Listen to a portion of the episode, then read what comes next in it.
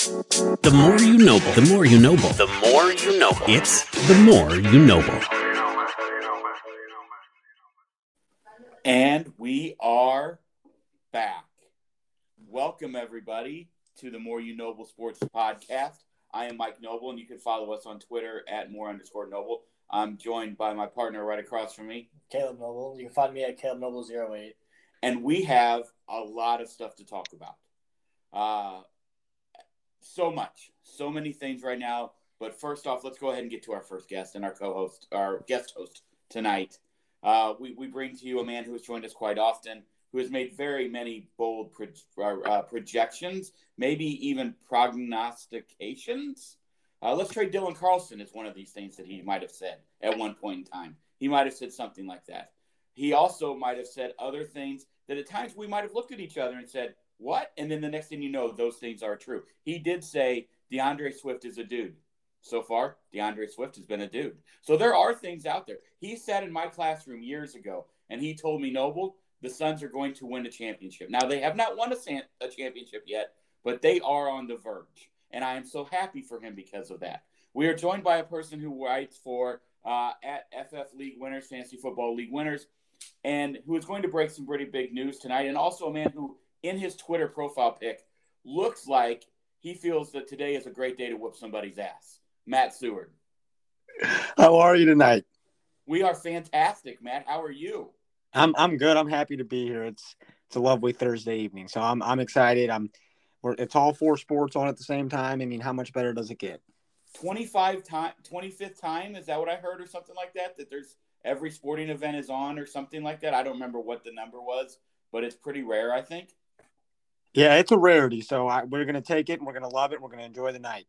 i believe that those stats that i just threw out could have been made up but i heard something about it uh, matt why are you so pissed off in this profile pic what what happened who did you wrong Uh, actually, it's a, a photo from my senior pictures in high school that I, I really like. So I, I it's I- probably could probably because you had to sit in my class for an hour and a half every other day no, that was the only class I felt like going to school for. So I do appreciate that. I do appreciate that. Uh, yeah, you look like you are ready. You, you, you look like you are ready to go Eminem somebody. I mean, hey, when the situation presents itself, you got to defend yourself, right? Absolutely, absolutely. Uh, we have a lot of big news from people here on our podcast. Um, let's go ahead and get yours out. I, I want to go ahead and I want to rep what, what you're doing because I think it is absolutely awesome. I want you to break break it here, and then let's get that out to our listeners, and uh, we'll keep going on uh, with that. So, Matt, I want to give you a couple minutes to go ahead and, and rep what you've got going on right now. Yeah, so I decided to uh, to go ahead and start up my own daily podcast. It's called the Let Me Explain podcast. So any any takes you hear on here or over on my Twitter, uh, they will be explained in in grave detail over on that podcast. It's gonna I'm gonna try my best to make sure it's a daily thing, just kind of an inside the mind of Matt, inside the mind to see how I feel about the upcoming day of sports, a recap on the sports the day before. Because you know, there's always stuff every day. You got to break the news about something in one of these four sports, and I want to be there, you know, kind of first, not first, but you know, first on the scene, and and we'll uh, we'll go from there. And it's going to be kind of a chill, relaxed environment. Some episodes will be longer than others, and we're just going to go with the flow and roll with the punches right now. But uh, yeah, I'm excited. It's going to be fun. Absolutely awesome. I, I'm going to actually sit down. I was busy today at work, but my plan is to listen to this this evening. Uh, a daily podcast, dude. That's a lot of work, but I think it's awesome. I'm I'm I'm I'm geeked to listen to it. Yeah, and, I- and I don't I don't plan on having you know two hour episodes every day. I, I honestly don't have the time for that. But you know, if, even if it's a slow day of sports the day before and the day ahead, then it'll be you know a 20 minute breakdown or 30 minute breakdown. It's all going to vary. So All uh, right. Is the first thing you're going to explain why the Cardinals should not trade Dylan Carlson? uh yeah yeah I was wrong. Yeah. Well, we don't know that. To be fair, we don't know that yet. Yeah, we do. We don't. We don't. He's only 23. We think that the, the future is very bright for Dylan Carlson. the- That's what I'm going to Okay, at the most, we do know that at the time of him saying it, it was wrong thing to say. But it's all right. he's We- 23. it's all right. We all say 24 things. now, actually. We all say things. Dylan just turned 24 in the last couple of days. Right. Happy So birthday. happy birthday, Dylan. Happy birthday, buddy. If you're listening, Caleb and I still love you. Yeah, I've always loved you. Matt hasn't. uh, now, Caleb has some very big news that I think he needs to go ahead and announce on here because it does sort of impact a lot of things moving forward but all in a really positive manner. So let let's. I want to give you the, the microphone here. Okay, well, I'll, I'll be going. I'm going to um, University of Illinois to study sports journalism uh, in the fall. No, the spring. Spring. The spring. There we go. And yeah, that's I mean that's the news. Are you pretty excited about this move? Yeah, I'm excited. I'm excited to get away from you I assume that's what it was. and my family. I did assume Like that's what get it out of was. this this town, to be Right. honest. Yeah, See something new, maybe. yeah. Well, Champaign is middle Illinois, just sort of like Godfrey is, but it's not Godfrey. Champaign. I mean, it, it's in Illinois, but it's not anywhere close to this. Trust me, it's not.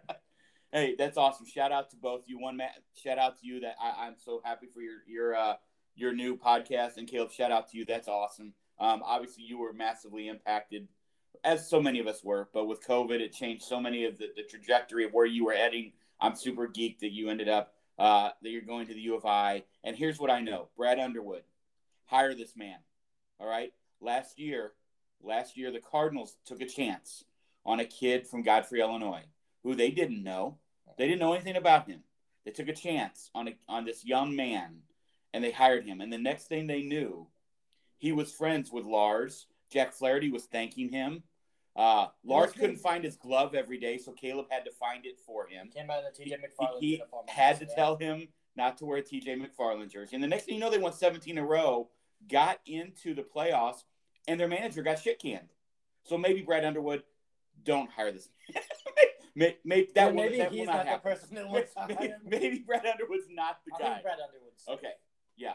I Can't thought wait. Mike Ship was. I can't wait to see you take this team to the Final Four. Yeah, maybe I'll just get in Andre Curbelo's ear and tell him. I think maybe that's going to be your roommate. I'm hoping he's electric. I'm hoping he is your roommate because I bet he wakes up at 5 a.m. every morning, like full of energy. Well, from what I've heard from people who, from my girlfriend who goes there, the basketball players aren't going to sleep early. probably, probably, probably not a surprise. Well, either way, both you guys, I'm very proud of you. Very proud of you. Thanks. Um, I think it's awesome what you're both doing now. Here's what I'm hoping: I get to retire in about a year, less than a year. I'm hoping you two become some superstars, maybe even together on MLB Network or the NFL Network or the NHL Network or the whatever network we have, the U of I Network. Who knows? Mhm. And you guys can just like send me some money, and I can be a, a guest every once in a while. Yeah, I don't. Yeah, maybe. I don't like being. Great I, take I don't want to be censored. Maybe I'll go on HBO. Yeah, I think you two. I think I've got. I think you two on YouTube would be fantastic. Don't you agree, Matt? Yeah, that if me and Caleb were on a call together, that would be the most electric broadcast of all time. So absolutely, I'll Absolutely. make people can handle it. I think we're gonna. I think you two have to make this happen. Let me explain. See what I did there? two. See what I did there? All right, Matt. Let's talk. We're gonna. Let, we got to talk because obviously we took a little hiatus. Uh, Caleb had a lot of stuff going on at at U of I. Um, I know Matt, you were busy. I I got really really busy last week, and then I got sick last week. Uh, feeling much better, by the way. Thank Not you for COVID. asking. Not COVID, just sinus infection. Had for the second time in my teaching career, got sent home from school. Uh, they said you cannot be here, so had to go get the rapid test. Uh, rapid test is really rapid, by the way. Like they knew very quickly. Not COVID. Uh, obviously, a, a sinus infection. I'm sure they didn't know, but much better now.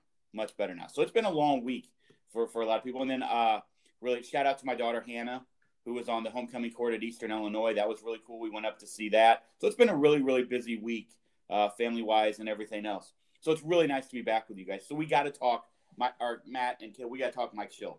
Uh, Matt, I'm gonna start with you. I I was stunned when Caleb came down and he told me what happened. I was absolutely stunned and shocked that a guy with a 559 winning percentage that puts him in the top six all time with the Cardinals, ahead of guys like TLR, Whitey, and Red, who are obviously all in the hall, all in the major league. Well, Cardinal Hall of Fame. I don't think Whitey's in the Major League Hall of Fame. He is. Is Whitey in the Hall? Okay, so all three in the Major League Hall of Fame, uh, all three legends in the Cardinals organization, and and to be and obviously I understand it's only over three and a half years, but Matt, what were your thoughts right off the bat? Initial thoughts?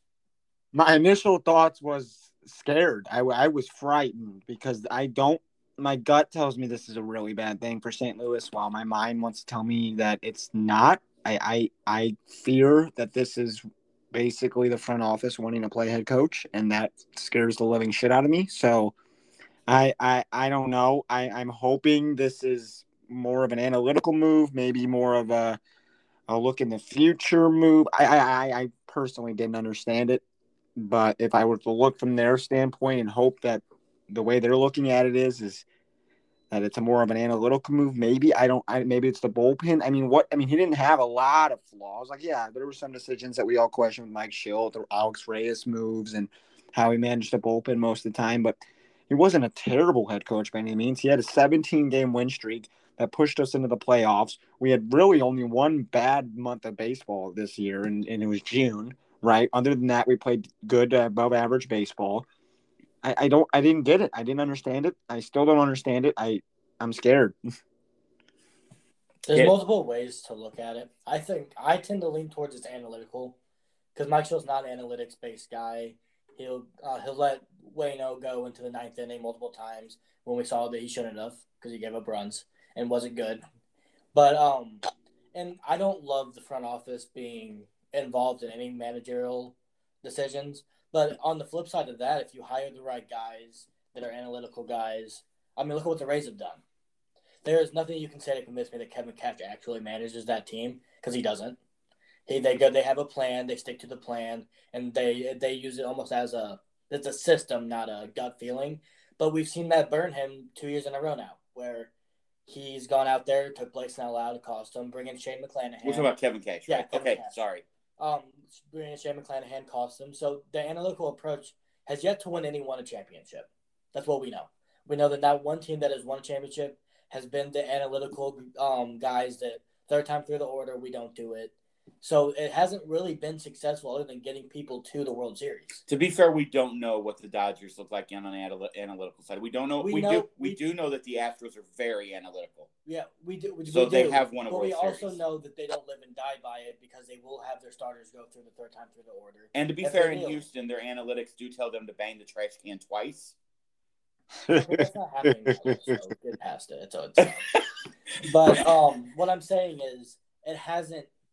Ha- the guys Kevin Cash and the Yankees are the two most analytical and the Giants teams this year in terms of they go basically off the books the whole time. And we did see the success of Gabe Kapler and the Giants. We did, but we also saw it bite him in the ass. Well, we did, but again, in a short series, we know that in baseball, anything can happen in a short series. Here, here here's what I want to say, and I, and I saw Bernie's tweet. I think he tweeted it or he posted it or what, or he wrote it today about how in today's baseball, I think people are, and I'm I'm paraphrasing Bernie Miklasz here, but I, I'm paraphrasing to the full point of managers aren't running teams anymore. They are a figurehead. Yeah, they're making in-game decisions.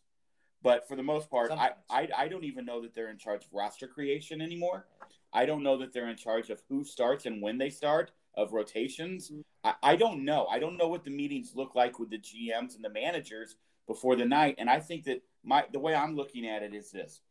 I obviously I've been very critical of Mike Shildt. We all have. When a manager loses, every baseball fan goes after them. It's their fault. And when they win, it's whoever pitched really well or had a big hit or, or the offense goes off. No, you never get a, enough credit and you get too much blame. Yep. But it sure seemed like the players rallied around him late. Now, you could say, well, they didn't rally around him for five months. I don't, there were a whole lot of other circumstances there. I was, like I said, I said earlier, I was stunned. I was shocked. I did not see it coming. Mm. I think a lot of the Twitter, eh, when, when Reyes, when he put Reyes in, eh, obviously the Twitiots went off about fire Shildt and everything else. But that's what that's what we do in the heat of the moment. I said leave Alex Reyes in LA. I did not obviously mean that, right? So I I was like I I'm still sort of in disbelief that it's happening. But if anybody now, any Cardinal fan out there listening or not listening or whatever, doesn't believe that this is a DeWitt and Mozeliak as a as the dynamic duo, and everybody else better fall in line or they will be gone. We've watched John Mozeliak fire two managers Mhm. when we've had the third most success in Major League Baseball over the last ten years. I want I want to comment on that because that's a very good point. And I think as as Cardinals fans, as all three of us are, I think it's this is a, this is a make or break year for John Mozeliak. Now you have now pushed all of John Mozeliak's chips to the center, right? We all know that, that this is basically now a John Mozeliak team. It has been for what has been the last ten years, right? We have not Since he fired Jocketty. Since he fired Jocketty. So Right. They fired Jocketty. Really, since La Not Russa left, And what changed when La Russa left? We haven't won a championship. Well, yeah, since okay, so we haven't been to an, a World Series since 2013, and I know that. Oh, well, some teams don't get there in 50 years. I don't want to hear that because we're the St. Louis Cardinals. We're competitive year in and year out. We are one of the most successful franchises in baseball. We haven't been the worst team in the NL since 1918. This team needs to compete. We have the payroll to compete. Now that the pressure is on John Mozeliak, I need Carlos Correa and Charlie Morton in a Cardinals uniform by the end of December, or their jump. John Mozeliak should be fired. That- well, I that- hate to break this to you, but Charlie Morton did sign an extension. Yeah, he's extended for. Oh, well, that's coming. dumb. but here's the thing. Here, here's what. I, here's one thing I want to say. And then I'll let I'll let Caleb say this, and then let's start talking a little bit about about what we do next. It it definitely tells me. I, I don't know. I want to believe Matt that you're right that Mozeliak under the gun. I don't think he is. It sure seems to me from just uh, well reading Bernie's columns, reading Derrick Goold's columns, reading between the lines, reading, reading Brenden Schaeffer, whatever. Reading between the lines tells me it's Mo and DeWitt that are a team. I think it's And- and- Mo. I think uh, the witches gives him money. No, I don't think so. I think if I do not believe that a baseball guy like DeWitt is not involved in this, I just don't believe that. And I could I could be naive, but I definitely think that that those two are a team right now. And I unless unless Mike Shannon was right and they are selling the team, There's not selling the team. I Mike will. Shannon. I'm just saying. Unless he's Shannon- right. So, so I so I actually agree with you in that. What? I I'm sorry, Matt. Repeat that. I was saying I agree with you there, and that's why I think that Mozeliak, as just from a Cardinals fan standpoint, is now on the hot seat. Oh, I I think Mozeliak from a Cardinal fan standpoint has been on the hot seat for a long time. But I also think that DeWitt sees Ballpark Village and this beautiful salt and smoke. I'm telling you, Kim and I went to what 15 games this year. There, it seemed like there were 100,000 people there. Uh, that's an exaggeration. I'm being hyper, hyper, hyperbolic here, but at Ballpark Village every single night, every that place is booming every single night. Yep. Now with COVID, I mean, we don't know what's going to happen. Obviously, with COVID, that definitely impacted the attendance last year. It wasn't to play. P- people wanted to think it was a play on the field. It was. It was COVID. There's no doubt about it. But I think now with COVID, this, this team's going to draw three to three and a half million fans every year. They Yep. play in a terrible division. They're going to be competitive, and I think that DeWitt knows all. You can't tell me that they don't know all of that. Now, I am hopeful. They got a lot of money off the books, and we're going to get to that in a minute. But let's talk a little bit about what we think they might do managerial wise. And you know, obviously, we've all seen the list and everything else. It it tells me that when they kept Jeff Albert and and Greg Maddux, Mike Maddux, apologies, that there's no doubt we're hiring either somebody that's already in the dugout or somebody that is in that cardinal tree. He basically said that they're hiring someone in the organization. Well, he did say they were going to look at all options, but I definitely yeah, believe Yeah, that. you have to say that though. Matt, who's your front runner? Uh, I think Ollie Marmol was my front runner. I agree with that, by the way. Yeah, I do too. I think that he probably can carry most of the weight that Mozeliak and, and Bill DeWitt want him to. And then he can kind of be that that chess piece where he's not necessarily that makes all the decisions, but he is the manager of the squad, kind of like you mentioned earlier. So he, he's my front runner. I, I've heard Stubby Clapp's name come up. I've even heard Matt Holliday and Carlos Beltran's name come up. I don't know about those two. I think Ollie Marmol is probably in the driver's seat to be the next uh, head coach of the St. Louis Cardinals. That's where I'm at. I think Ollie Marmol will be the coach, but I want it to be Skip Schumaker. I Stubby Clapp, if that happens, that's just Mm-hmm. ignorant. I'm not saying he wouldn't be a good manager, but to give a guy who's I wouldn't never- call it ignorant. I would because he's never had a job in the major leagues doing making any decisions. well, neither did neither did Mike Schiltz Yeah, and look how that or Mike out. Matheny. I understand that, or Kevin Cash. So we're gonna go down that same road. I mean, I'm just saying, or Aaron Boone. I mean, there's a lot, or Alex Cora. I'm just saying when you have the options, the succession should be bench coach to coach if that's Right. what you're gonna do. Right. And so him being your bench coach, I mean, I don't think he's not going to want to stay if they don't. I mean, if they're like you're just going to go back to your role. Like he should be the guy that's next up. I think. Well, we saw what happened to Jose Oquendo when they didn't give the job to Oquendo. And yes, Ho- Jose is still, I think, what is he like a roving four day a month like infield instructor or something. And I've seen people blowing up that it's good they want Jose. He's Jose Oquendo's not. I would be flabbergasted if Jose Oquendo took this job. There is a rift somewhere when Oquendo didn't get that job, and I think he has young kids, and I think he's doing a lot of teaching. I think he's pretty happy where he is. Again, I'm not. I don't want to speak for Jose Oquendo. He's not told me this. Um, I love the idea of Skip Schumaker as well. I, I don't know that that's going to happen. I really actually hope that Skip gets the San Diego job. I don't think it's going to happen, He's not going. but I really do. Car- if we're going to be really honest, Carlos Beltran's my number one guy. Fuck Carlos Beltran. See, my, my number one guy is Matt Holliday. Yeah, and Caleb Caleb's been on the Matt Holliday train quite a bit too. Yeah, but what, from what I've heard, they're not even interviewing him. I don't think so. and I No, think he's probably not. he's doing in Oklahoma right now. Is he at Oklahoma State still? Yeah. Yeah. Is he Yeah. his brother? Yes. Oh yeah. I mean, what a dream. Well, I mean, it's not the same. as I, I know, but still. No, no. Well, Matt Holliday said he would do it. Oh, I'm sure. But I think it's the other way, not wanting Yeah. to do it. Yep. I think I don't know. I don't know. Maybe he has too strong of a jawline. They're afraid he's gonna be Matheny. I don't know, but um, I don't know. I've heard Benjamin Molina's name floating out there now as a Interesting. potential. Um, yeah, I'm sure Yadier Molina would love that. I don't know where I sit on that. He's been in the broadcast booth doing the Spanish broadcast for him, so I don't. I don't know if he would wants to do that. Uh, I don't know. I think Ollie Marmol is gonna. I don't even really think it's gonna be a competition. I think he's gonna get it. Stubby would be the next guy that's plausible to me. I don't see inside inside that I don't, dugout, I, right? no, I don't see anyone outside the dugout. Yeah, it. yeah. I don't. I'm not, I think that's what they should do, but because they know that So, they can control these guys, You would take Skip over Ollie. I would, How come? because the players in San Diego loved him. He has a lot of experience with his organization. Ollie Marmol was not a player for as long as Skip Schumaker. Uh, Did he even play in MLB? I don't know how far up he made. I I know, know he but made it to our minor leagues. I mean, pretty know high that up there. Skip Schumaker. I don't know if he ever did or not. been in multiple long Right. runs with his organization in the postseason. He was al- he almost seemed like one of those guys when he was playing where he was the heart and soul of the team for a lot of it, kind of a manager while he So was playing. you're seeing him sort of like a uh, um, Ross in Chicago. Yeah. Yeah. Uh, to- I mean, who, who the players young absolutely guy, love. young guy who knows, who's analytically based. He knows the game very well. He connects with players very well. He's not that. And he has the respect He's of being a not that. Mike Shildt. I'm not not shitting on Mike Shildt. I actually really like Mike Shildt, but he's not that guy that's very much a manager. Like that, he seems like that's his role. He's the manager. He leads the team. I kind of want a guy that that like Terry Francona. Everyone that talks about him, they're friends. Dusty Baker, same way. Terry, I mean, all those guys. Kevin Cash, same Dave way Roberts. the successful managers have a relationship with players where it's not it's friendly not saying they're friends and but they still can lay down the law when they need to i think skip schumaker could be that guy if we were to get him back into the into the organization Matt, let me ask you this. Caleb brought up a point there about them being friends and everything, and, I, and I, I'm okay with that. Like, as a former coach, obviously this is at the high school level, so let's all relax. But as a coach, I always thought, and I, this was my teaching style too, that if people, if my players liked me, you know, I, I could still make hard decisions. That was my job, but they would play harder for me, and I kind of always made that as my teaching. If I got along with my students, I always felt like I got them to work maybe a little bit harder in my class. Maybe that's my ego. I don't know if that's really true or not. But I do feel like the old brand of baseball, the old guys, that old guard, even the really successful ones were still there if you needed. Sparky, I mean, I've heard people love Sparky Anderson. Um, people love Tony Tony La Russa. Mhm. People love Tommy Lasorda. And I, but I always wonder. We always hear the successful ones were great. Is it because they were successful? Like there's, so, there, you know where I'm going with this, Matt? Yeah, I, I, think you have a point. I think it just it's all situational, right? I, I, I think that before you make this hire, as if you're the Bill DeWitt or if you're John Mozeliak or whoever does the hiring there, I'm guessing it's more DeWitt than it is Mozeliak. But if you're making this decision, you got to.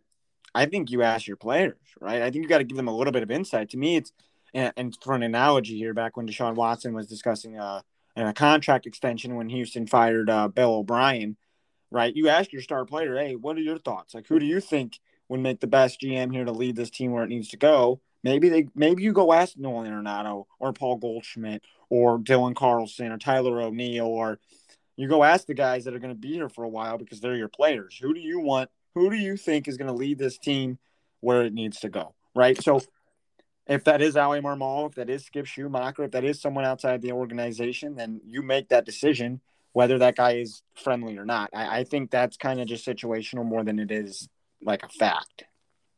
Here's the thing, and I don't. From what um, all the beat reporters have said, Yadier Molina was surprised by the firing. Every player they've talked to surprised. They haven't reported anyone saying that they saw this coming. So two things. One, that's bullshit.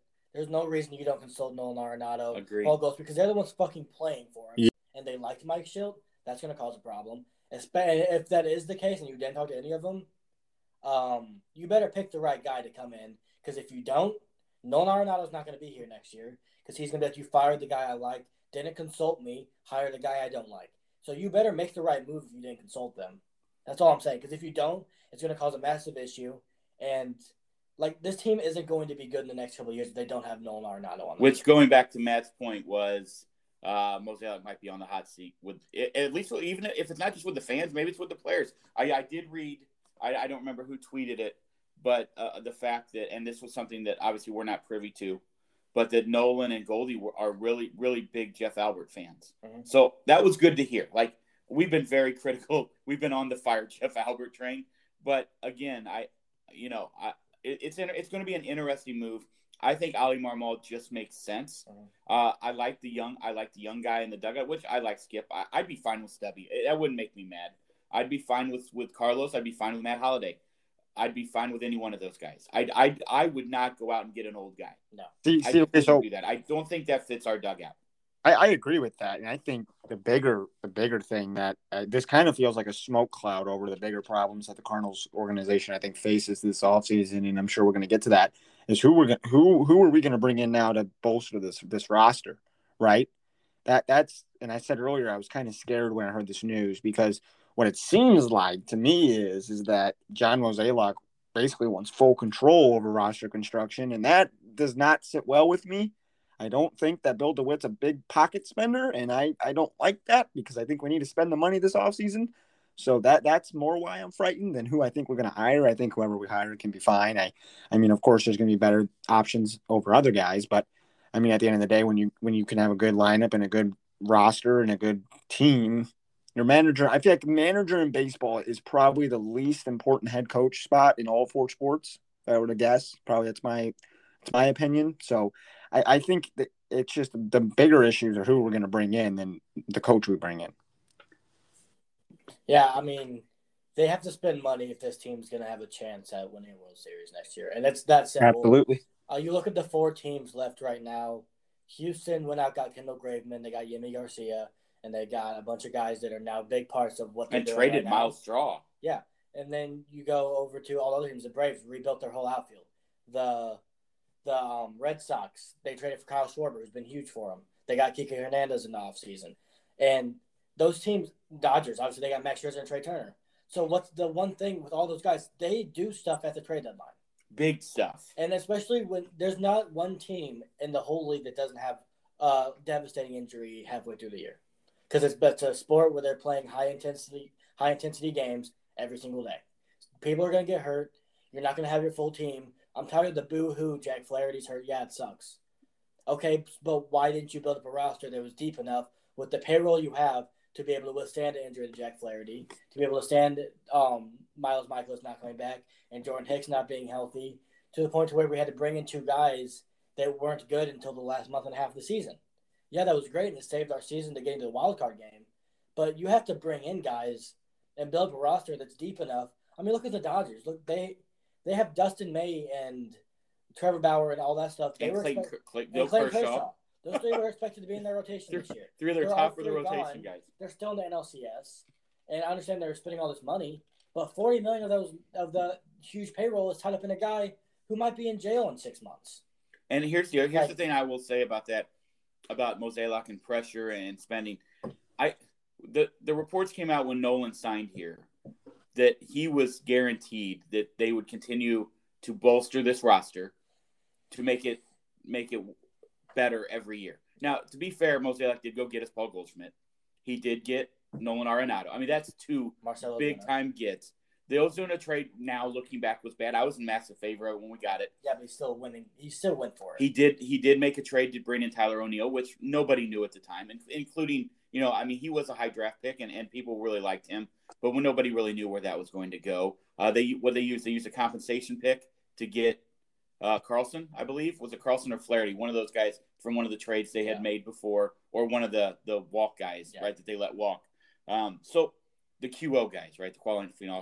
We our our farm system looks good. I here let's talk about that. Let's talk about what we think. Carlos Correa is my number one guy. Caleb has, has talked me into this. It's not going to. Ha- I, I I have to believe that he's either going back to Houston or he's going to Detroit. He Don't break really my heart. Good friends. Go. Sorry, Matt. Go ahead. What? I just said, don't break my heart. He's really good friends with AJ Hinch. He loves AJ Hinch. I Detroit has a ton of money, and they are they've already said we're willing to spend it because they have a really good young nucleus there. Uh-huh. I could see one of those two things happening. I could also see him maybe ending up in New York. I, I mean, who knows, right?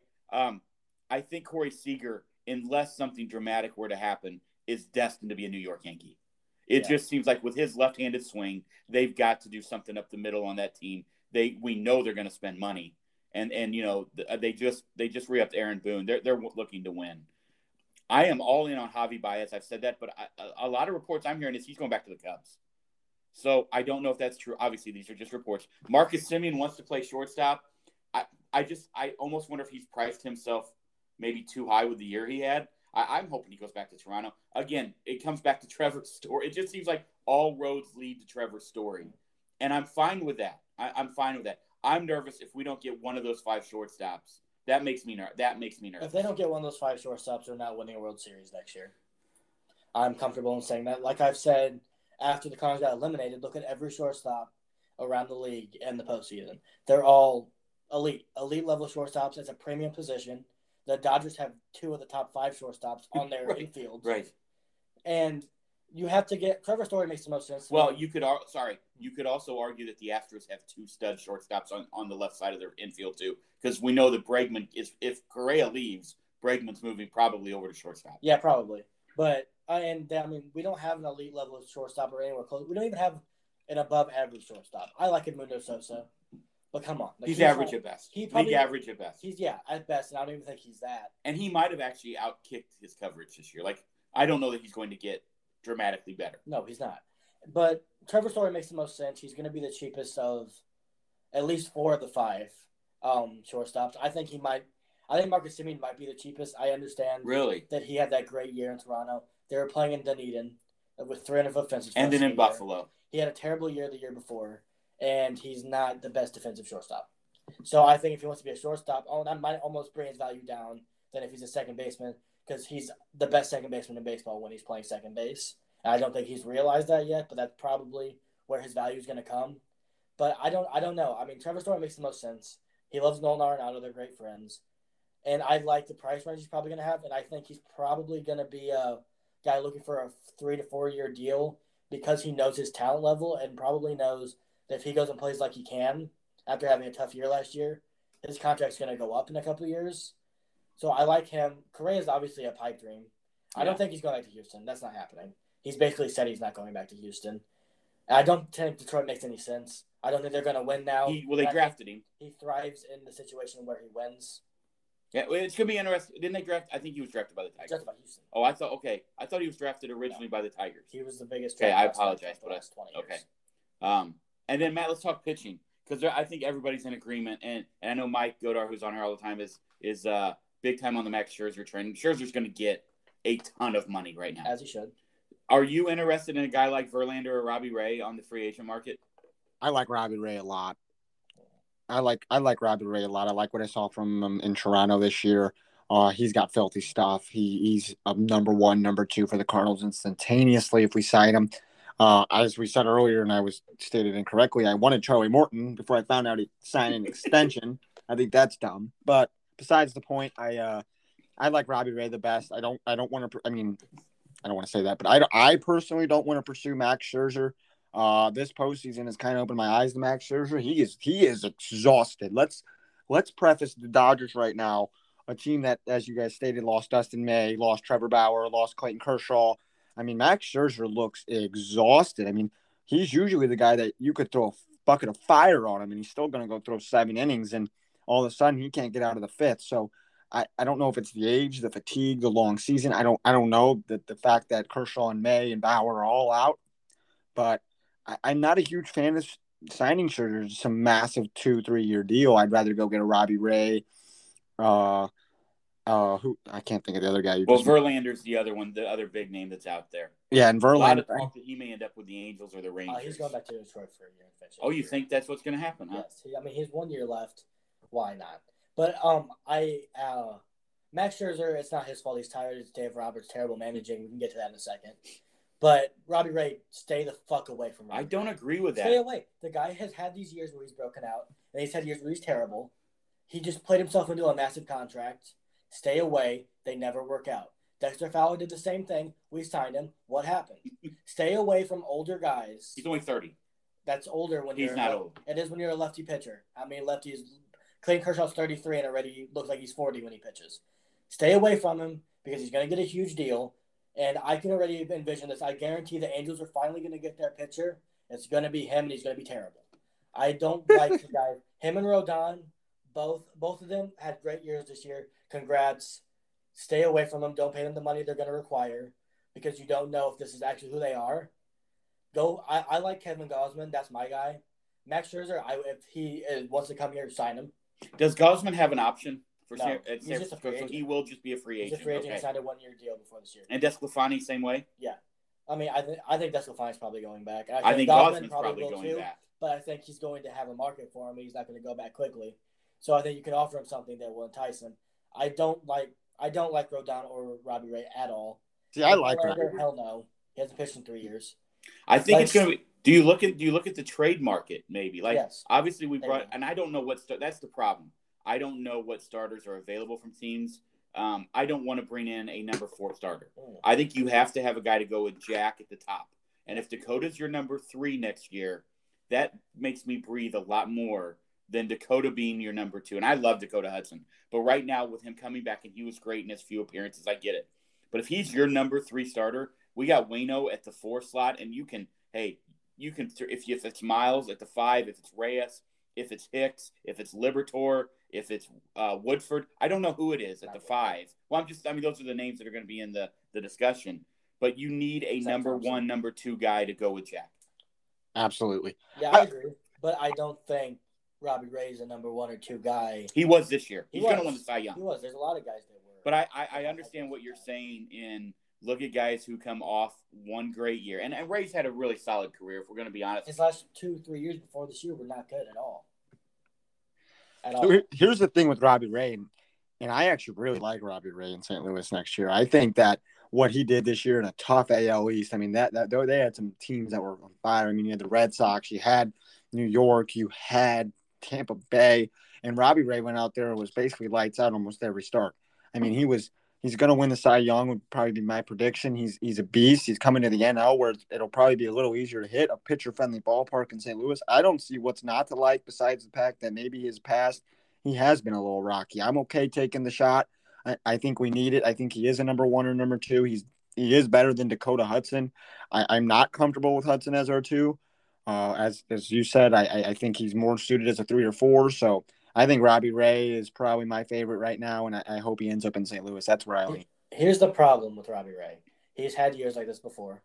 He's had years where he's terrible. Well, he, he has. Well, he has. 2017, he uh, started 28 games, he had 2.89 ERA. Then in 2018, he had 3.9 ERA. Uh, 2019 was a little lower. He was really bad in 2020 in the COVID year, but I think we kind of have He was bad in 2019 too. 4.3 ERA. It's not not not the- 174 innings. Um, that's really good. 235 strikeouts is incredible. Mhm. Um, you know, so when you look at it like that, a whip of 1.3 isn't bad. I mean, it's not great, but it's not It's bad. not and he's always going to walk guys. He's he's been a guy who's always walked guys until this year when he really put it together with a 1.04 ERA or whip. Um, I think I'm okay if we signed Robbie Ray. He's I, going to be I, 25 to 30 million dollars a year. I, that's the problem. Don't no. That's the problem. If they spend 25 to 30 million dollars Yeah. a year for what he's probably on four or five years, don't do that. Well, and if you do that, here's my concern, no Matt. upside to that. If you sign Robbie Ray to a max contract, you can kiss Jack Flaherty goodbye. yes. Well, okay, so I agree with that, and I to to counter that, I think Jack Flaherty's already gone. So I, I don't think that Flaherty's going to want to stay here. I think Flaherty's going to get out as soon as he can. I, I, I don't think that matters if Robbie Ray's here or not. So Why do you think that? Now that could that he does not seem to maybe love it here. he does love it here. I mean, Okay, I hope so. Who's the guy that tops He did. high Thank five? you. Who's the top? Who's the guy that tops that high fiving guys on home runs every time? You're right. So I I, just hope, think that the way that they handled his first uh, contract negotiations and the way they kind of shrugged him off, didn't pay him his money. I don't think he wants to stay in St. Louis. And again, I can't speak for Jack But that's arbitration. That happens to every player in every team. He did like- win, which a lot of guys yeah, don't. Yeah, but I'm just saying, like that's every no. But that does sort of piss pr- pr- it, it off. doesn't because that I mean, happens to every player. No. No, but it's different. It's different when you're it's different when you're a lockdown ace who was just a top five Cy Young candidate. Like that's different. But he wasn't in 2020 at all. He was terrible. It was two years ago that he had these issues with the He, no, arbitration. he had the arbitration this year. This is his second year of arbitration coming up. He was in arbitration before the this End of season. twenty, end of the COVID year. Yeah, he just had arbitration for the first time. So he was bad, and um, no, and that's just how teams operate. They're gonna try and get you for as cheap as they can until they have to pay you. And I don't know if he's going to stay or not, but I know that I want them to have a shot at making him stay. And I know that I don't want to pick 35 year old Rob, 34 year old Robbie Ray, which is what he's going to be when Jack's up 33 over Jack Flaherty. And I know I don't want to pay a pitcher who's up and down because he had a great year, the price he's going to cost. Look at what Trevor Bauer cost, and maybe he's gonna that's gonna end up mattering. But one great year for a starting pitcher it makes guys. The Angels are going to offer him at least thirty, at least twenty million. Robbie Ray. at least twenty five. Yeah, I I guarantee probably right. I if they pay him twenty seven million dollars, twenty five million dollars a year, there's no way you can tell me he's worth that. He's I have I did hear whisperings that he is still kind of interested in going back to Toronto. Now I don't know I don't know if they can both they they, can keep him. Ray and Semien. I, I don't know what that looks like. Um, I, and obviously they have some other needs. I think in the bullpen especially. They also have that they those players that are going to need money. In the Right. Yeah, those young guys. So that's going to be an interesting take. I think you have to almost look the trade route. And again, uh, pardon me for being ignorant here, but I haven't really dug into those guys who might have two years left on their contract Mhm. or three years left on, or you know, with a club option or or whatever that is. Because Mozeliak has had a lot of success via the trade market. We haven't been uh, incredible in the free agent market, and that hasn't been his mo, which does concern me at the shortstop position. But I do feel like it is a all these people on Twitter, all these people on Facebook, dying for Edmundo Sosa to be your everyday shortstop next year. Absolutely blows my mind, Matt. I just don't get it. Yeah, I I don't I don't want that at all, honestly. But I think uh, going back to the trade market, a guy that first came to mind when you even said it, and I haven't done nearly as much research on uh, if we were going to trade for one as I probably should have. But the first guy that came to my head, and it's just literally off the top thinking here, is uh, Ger- uh German Marquez from Colorado. He's got he's got filthy stuff.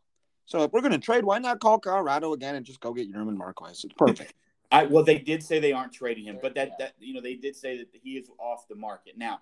I don't know. Jon Gray's the guy that could be that's out there, right? He's just extend. He's Oh, they did extend him. extension. yeah, Okay, they extended Gray. Okay, German German Marquez would be great. he would be great. But that's not happening. They're not going to trade him because they finally found a guy that can pitch in Colorado. They're not going to let him go He yeah, that and he said he wants to stay. right. So if you're at Colorado and you've got a guy that can pitch in Colorado and he wants to stay and he's elite like German Marquez is, then I, I mean that's the guy I wanted during the trade deadline, you- but it didn't happen. Do you make a phone call to Washington and just check on Stephen Strasburg? No, Yep. Okay. Matt says yes. Caleb, you go first, and Matt, I want to hear No, you. I'm just asking. he was terrible this year when he was pitching. His injuries are bad. Um, I don't see him ever being healthy for a full season. You're talking about an M- ML. Wasn't he, He- the he's an MVP right. caliber player, and he was World Series when he's MVP, pitching. right? Yes, and I agree, but he's never going to be healthy. He hasn't been healthy his whole career. Even in 2019 when they won the championship and he was the World Series MVP, he was hurt before he came back, and then he was hurt the next year because he pitched in the World Series. So no, you. St- I mean, I love Stephen Strasburg, and when he's healthy and completely right, he's a top five pitcher in baseball. Is the argument he's not. Is the argument that him not pitching he at his age? I don't even know how. I, I guess I should look He's that up. 30? 29, They're 29. Um, that he He's has more 30, yeah. innings. Matt, what? Do you, go ahead. I, I want to hear what you have to say. Uh, I actually agree with Caleb on the injury front. That would worry me. But the fact, knowing that I could have a, a, a clear, and I, I maybe not as clear as you guys would believe, I would think a clear one in the postseason in Strasburg is I think would be enough to give them a call. Uh, Strasburg is one of the best postseason pitchers. I mean, he proved it in 2019 when he was, I mean, lights out for the Washington Nationals. One of the sole reasons they did win that World Series. So I, I'm all, I'm all in if we're going to call Stephen Strasburg. I'm okay. Make I don't think he's going to cost as nearly much as uh, the market might think. I, I would be okay calling up and seeing what the price would be for uh, Stephen Strasburg. Even, even if you are given only getting a 15, 17 games, if if eight or eight or nine of those come in the postseason, I'm okay with it. I'm okay with it. He, he his salary is 35 million, so you would have to have Washington eat a, a part of that. I think. Right. 33 years old. I did not know he was 33 years old. Now Holy the argument. smokes! I know. I know. I know. Seems like he's like 29. Yeah, stay away from. Yeah. I, I don't know. That And makes maybe I maybe I retract my yeah, question. And obviously, if you get the Stephen Strasburg, it is Stephen Strasburg. Give whoever you want up for him because he's elite, but he's never going to be that again. And it sucks. We went to a game where they played Washington this year, and we saw what Stephen Strasburg was, and he was healthy at that time. He's not Stephen Strasburg anymore. Yeah, I think it I might be he was- tough to find a pitcher because everybody needs pitching. It might be hard to trade via. I don't know. I don't know. Obviously, those guys know more about the contract Also, it situation. is worth noting we haven't traded for a starting pitcher since John Lackey. Yeah, that's true. So I don't think that's the route they're going to go. Yeah. Well, we I did also- trade for J. A. Happ and Jon Lester Okay. Well, we haven't traded for a, in the elite- off season, an elite, and, and we didn't trade for Lack in the off season. So No, yeah. The last one we traded for was Mark Mulder, and we saw how that worked. out. obviously, in a perfect world, Liberatore and Alex Reyes become our lead starters, but you can't bank on that. Right, right. And but I, Robbie Ray, I don't think we. I don't. I really. I, the really money is what scares me. I it's not the player; I it's the money. I think he's a good player, but I really, really don't like making that deal for him. I would be really actually, and it's, here's the thing: we pay him twenty five million dollars, kiss the shortstop goodbye because they're not. That's what they're not doing me. that. They're That's doing what both. concerns me. So I'm out on Robbie Ray. I'm out on Max Scherzer, and I'm Kevin. It's, honestly, it's Kevin Gausman or it's. I mean, maybe you see what Carlos Rodon's going for at the end of his year. May have brought his price down to what he's going to need to get You just said stay away from Carlos Rodon. if he's going to be expensive. But I also now I thought about it. Um, he did not have a great second half, so maybe that's going to bring his price down to where he's affordable. And he's a guy that I mean, you put him as your three or two. I mean, he could be really good. I don't know what they're going to do. I think starting pitching is, and we need good starting pitching. There's a lot of guys that are going to be getting opportunities. I think for the cause this year that are in the organization. I mean, we haven't even talked about Zach Thompson. Uh, he was Yep. one of our top prospects before this year. right.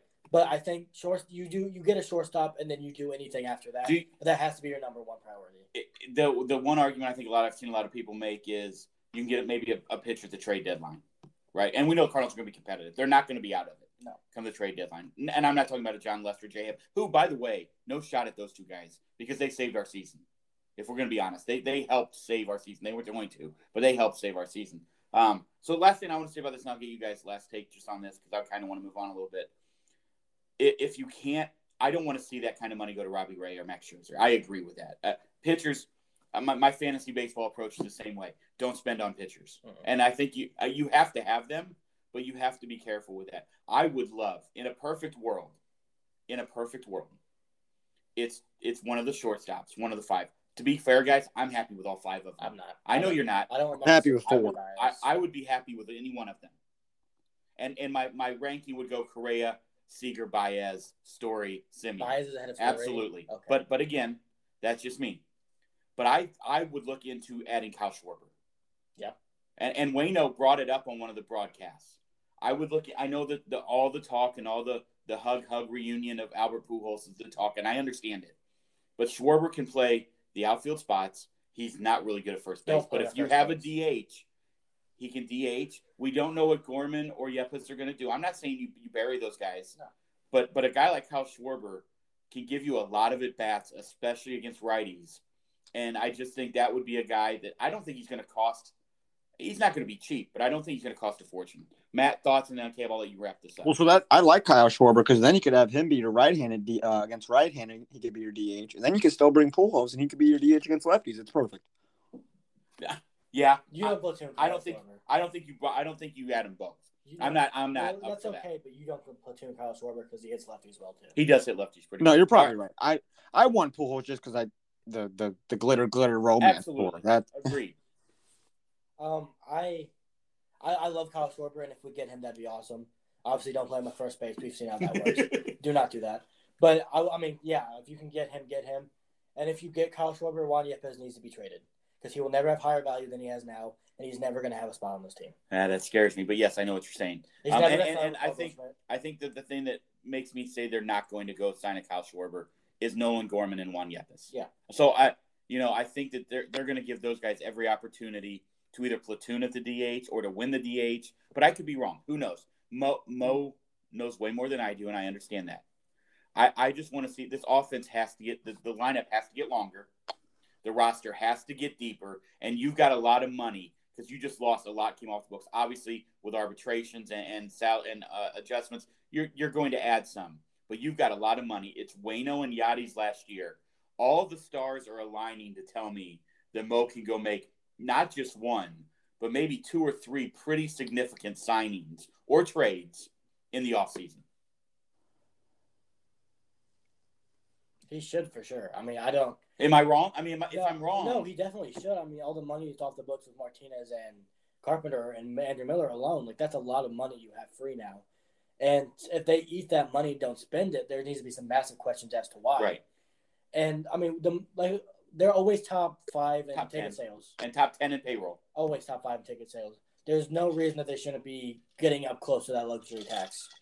There's zero reason. I'm not saying they have to go over the luxury tax, But there's zero reason to tell me why this team shouldn't be up close to the luxury Especially, tax. like I said, when you and I look at Ballpark Village just, every time, and they're housing eight dollar deep end. it's just it's just ridiculous to me that they're not that they're not up there with those. I mean, LA, yeah, they have a lot of money, but do they have a significant? They don't make a significant more amount of money. Well, they do the because of their TV, their TV area. I mean, we have a pretty good TV their deal. TV market changes everything. To be fair, like we had that huge belt. It was Fox Sports Midwest when it happened. That deal that gave them a lot of money. They- right, they have the And money. we all expected them to spend money, and they got Andrew Miller and Dexter Fowler. Yeah, the Or- Cardinals. The Cardinals can spend as much as the Dodgers. I, I don't buy that. I, I I think they could spend just as much as the Dodgers, and they'd be okay. I think the problem with what we've seen is we've spent money poorly. Yeah, Miles Mikolas extension. Who hit it? Freddie Freeman. Let's Freeman went yard, 2-0? Let's, let's switch to that right now. We- I want to talk about the playoffs as as we're watching Game Six of the NL right also, while before we get now. to Uh, that, just interrupted. Joe Kelly's another guy that I would like to comment. Yeah, that he'd be a nice bring back. I who agree. just gave up the home run. Yeah. That's why I said. Freddie Freeman yard. All right, Matt. Let's talk about these playoffs because they've been electric. Absolutely awesome. And Caleb and I talk about this quite a bit. That there is something freeing, right, about about uh, MLB playoffs where the Cardinals aren't in it. I'm not gonna lie. That the Houston Astros, Boston Red Sox series so far to me has been one of the most fun. And I know most of the games have been blown out blowouts, but it's still been one of the most fun series to watch. The over has hit all five games. Yep, I hit it twice. I only bet it twice, but hit it both times. And when Fran when Framber Valdez can walk into Fenway Park when the stadium is as loud as a stadium can get and throw eight innings and lead Houston to a three-two lead back to Houston, it's almost pi- picture perfect. I mean, Yordan Alvarez is an absolute stud. I, I He's not real. No, he's not. He, I mean, Yordan, he's not. He's, he's not. He He's his a better version so of. Big Papi. He's so good. And then, I mean, that I- that Houston lineup is just At this age, he's a better version of Big Papi. Well, at this age, yeah, but at this age, David Ortiz was getting platooned in Minnesota. And he wasn't even David Ortiz. He had a different name. I, I, I Yeah, the playoffs have been think that's true. so fun to watch. I mean, Houston's on fire. I mean, Boston was on that magical run. I thought they were going to win the series, and then one there was one move, and I, I I will solely pin this move on the reason the Boston Red Sox are not going to go to the World Series, and that was because you brought in Nathan Eovaldi in Game Four, trying to go up three one, and you blew it. And now Eovaldi can't go Game Six when you He need is. him. He's going to He's- get sick. He's pitching. Oh, that I think They that's use it as a. I, I hate when managers do this. This is my problem with Dave Roberts. Is they try and use the excuse of well he's going to throw a bullpen that day, so we'll use that as his bullpen.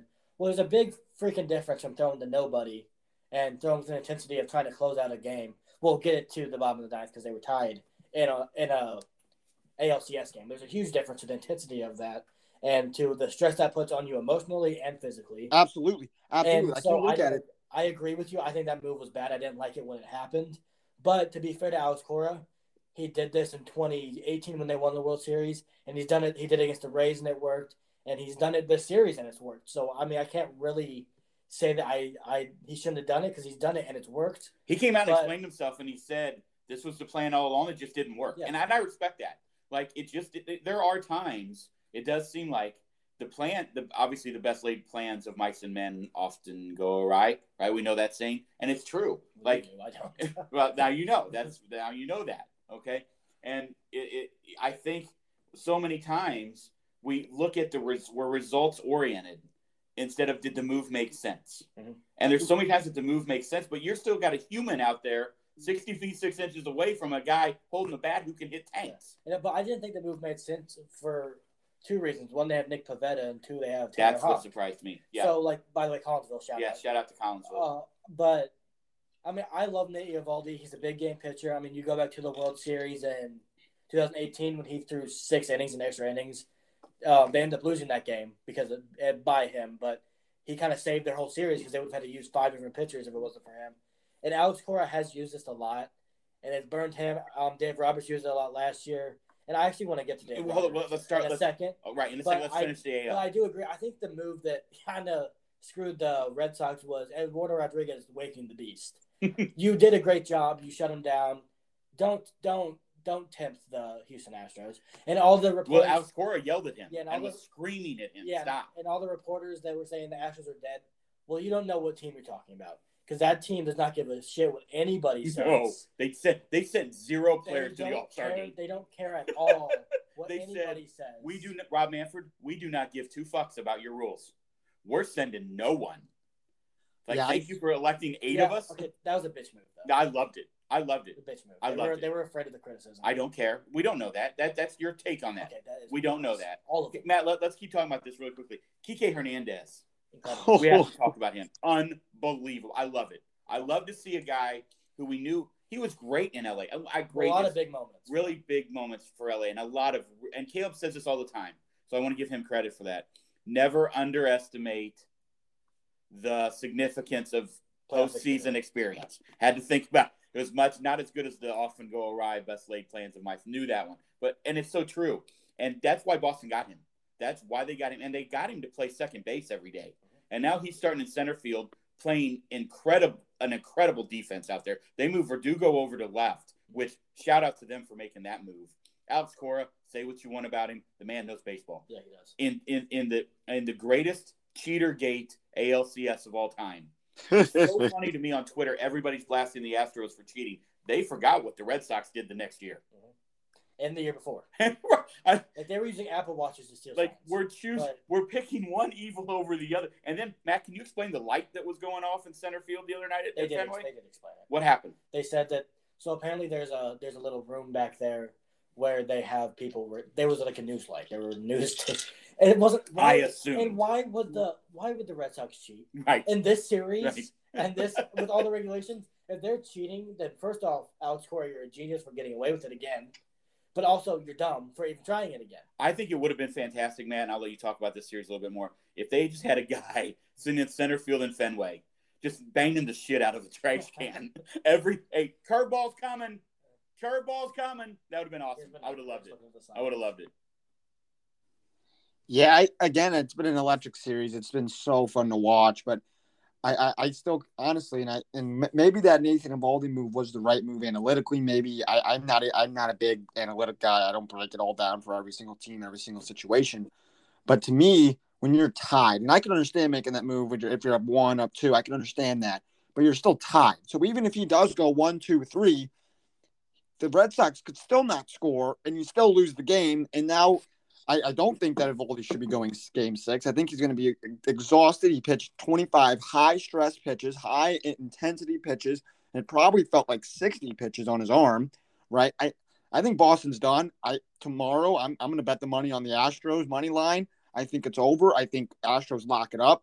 I, I just think it's over. I think the momentum has shifted from it, whether it was the uh, Eduardo Rodriguez tempting. I mean, first of all, as you stated, you were the underdog after after Correa did his little tap on the watch. You had the fire, and then you were winning. You were hitting bombs. Why would you flip the script of momentum? now, now you're giving the the momentum to the Astros, making them the dog, making them the people that are going to have to fight and and make another tap on the watch. That was dumb. I I, I don't like the way Boston has kind of handled themselves in this series, even though they've been competitive.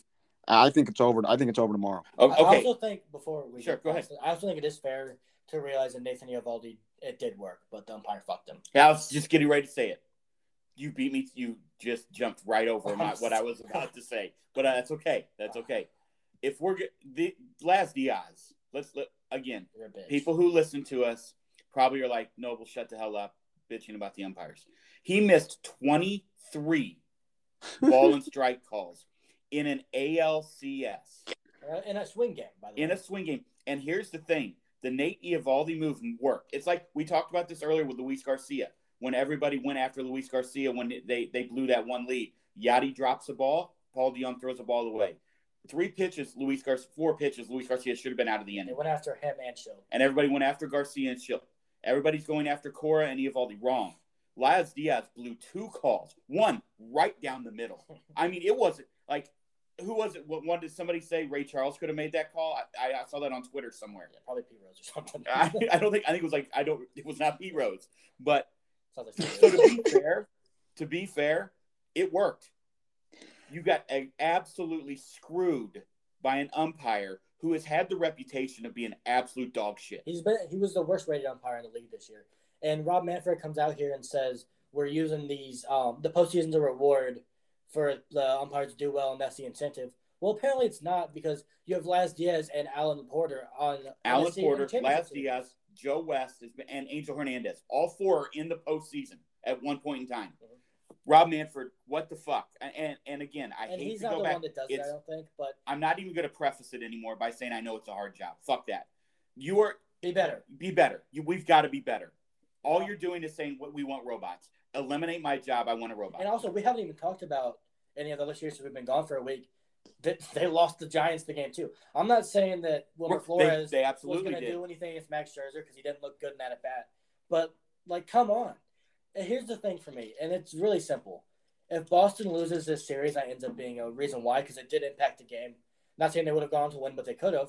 They would have been How, how much money is that not only going to cost the player, uh, is that not only going to cost the organization, but the bars in Boston? All the it's affecting not just the players, which it does affect a chance to get a World Series. It's affecting, it's now affecting the bars and every place around Boston that makes millions and millions of dollars as a city over their team being in the playoffs.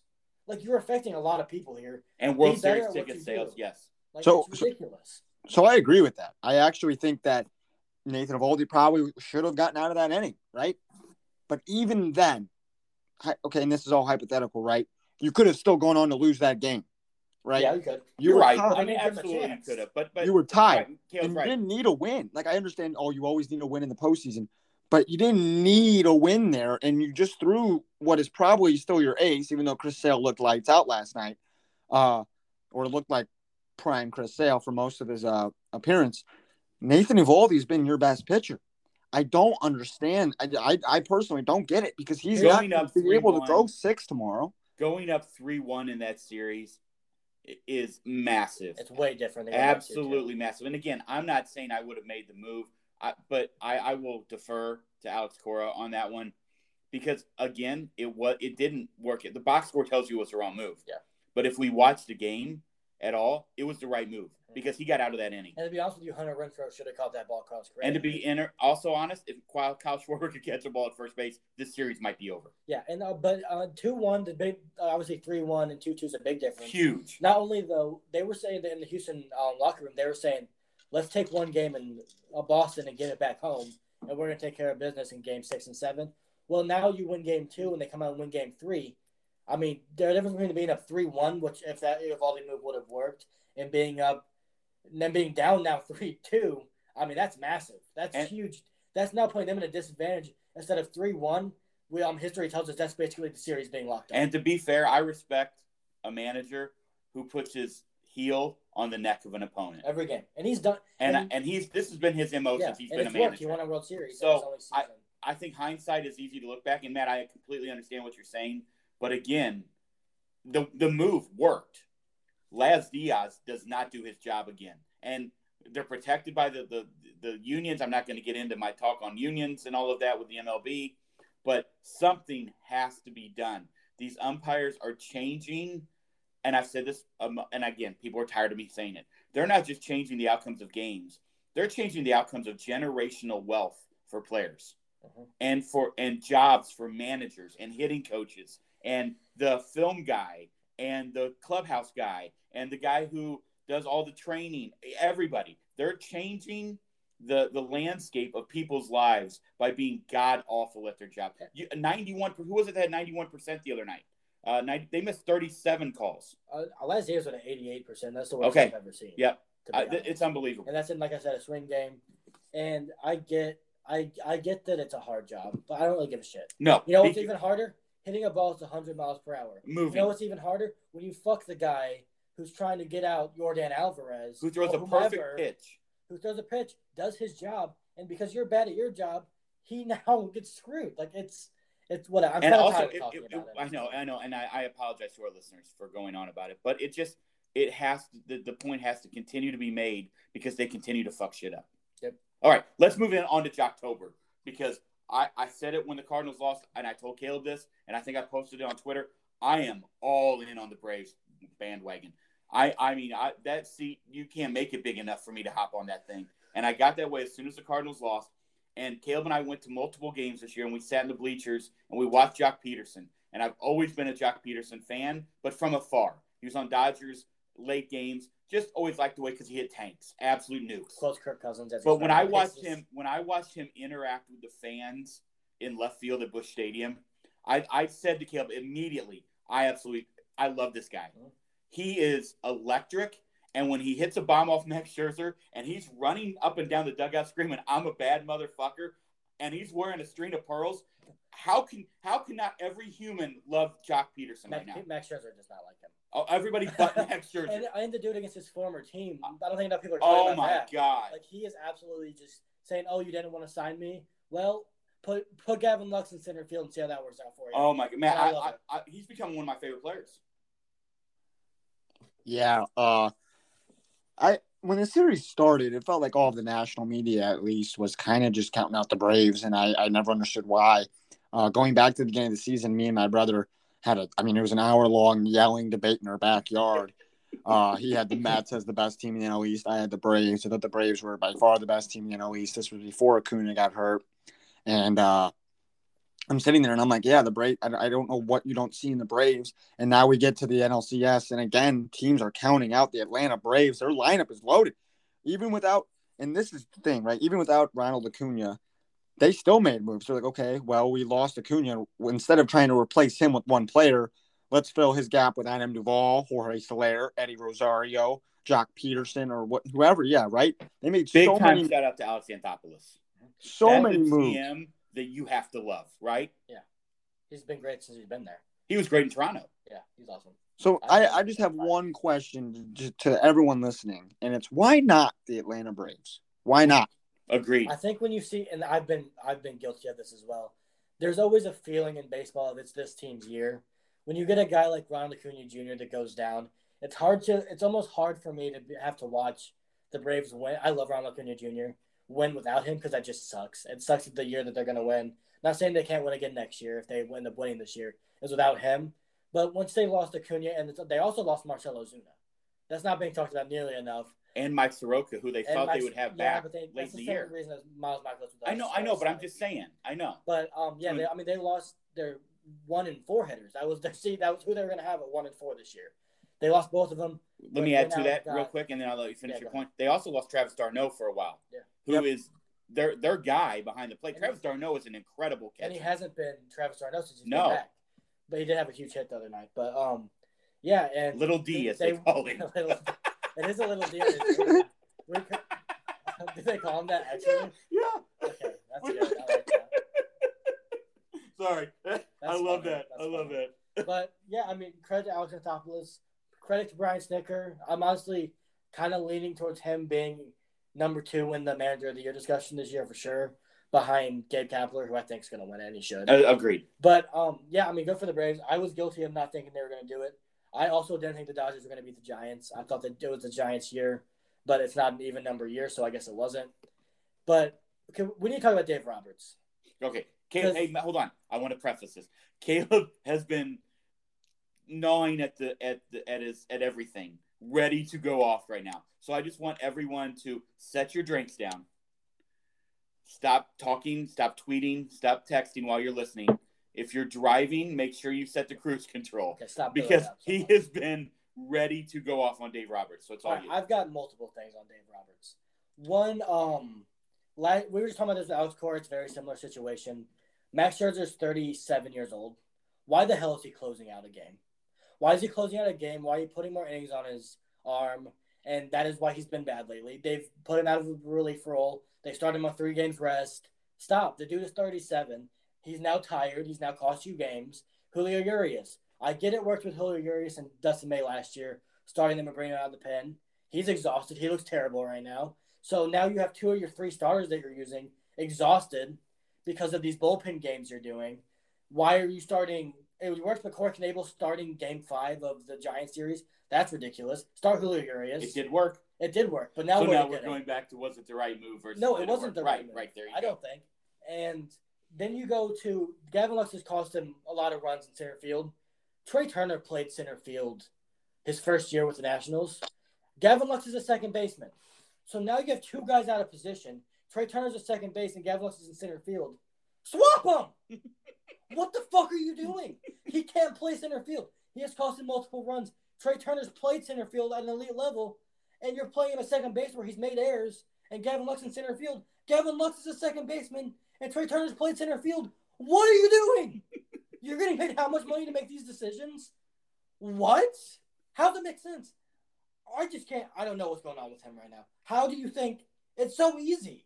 Put Trea Turner in center field. He's faster. He's done it before. And you obviously want Gavin Lux's bat in the lineup. And you want him So to put him so at him second, second base. where he's comfortable. What the is- poor guy, they put him out in center, and and again, he's an elite athlete. So so many people are like, well, you should be able to put him wherever he. That's not the way baseball works, No, guys. As we saw Kyle Schwarber at first base, we've seen Chris Duncan in the outfield. Our R.I.P. We love Chris Duncan. Yeah. Uh, always want to always want to say that to him. But we've seen things like that before.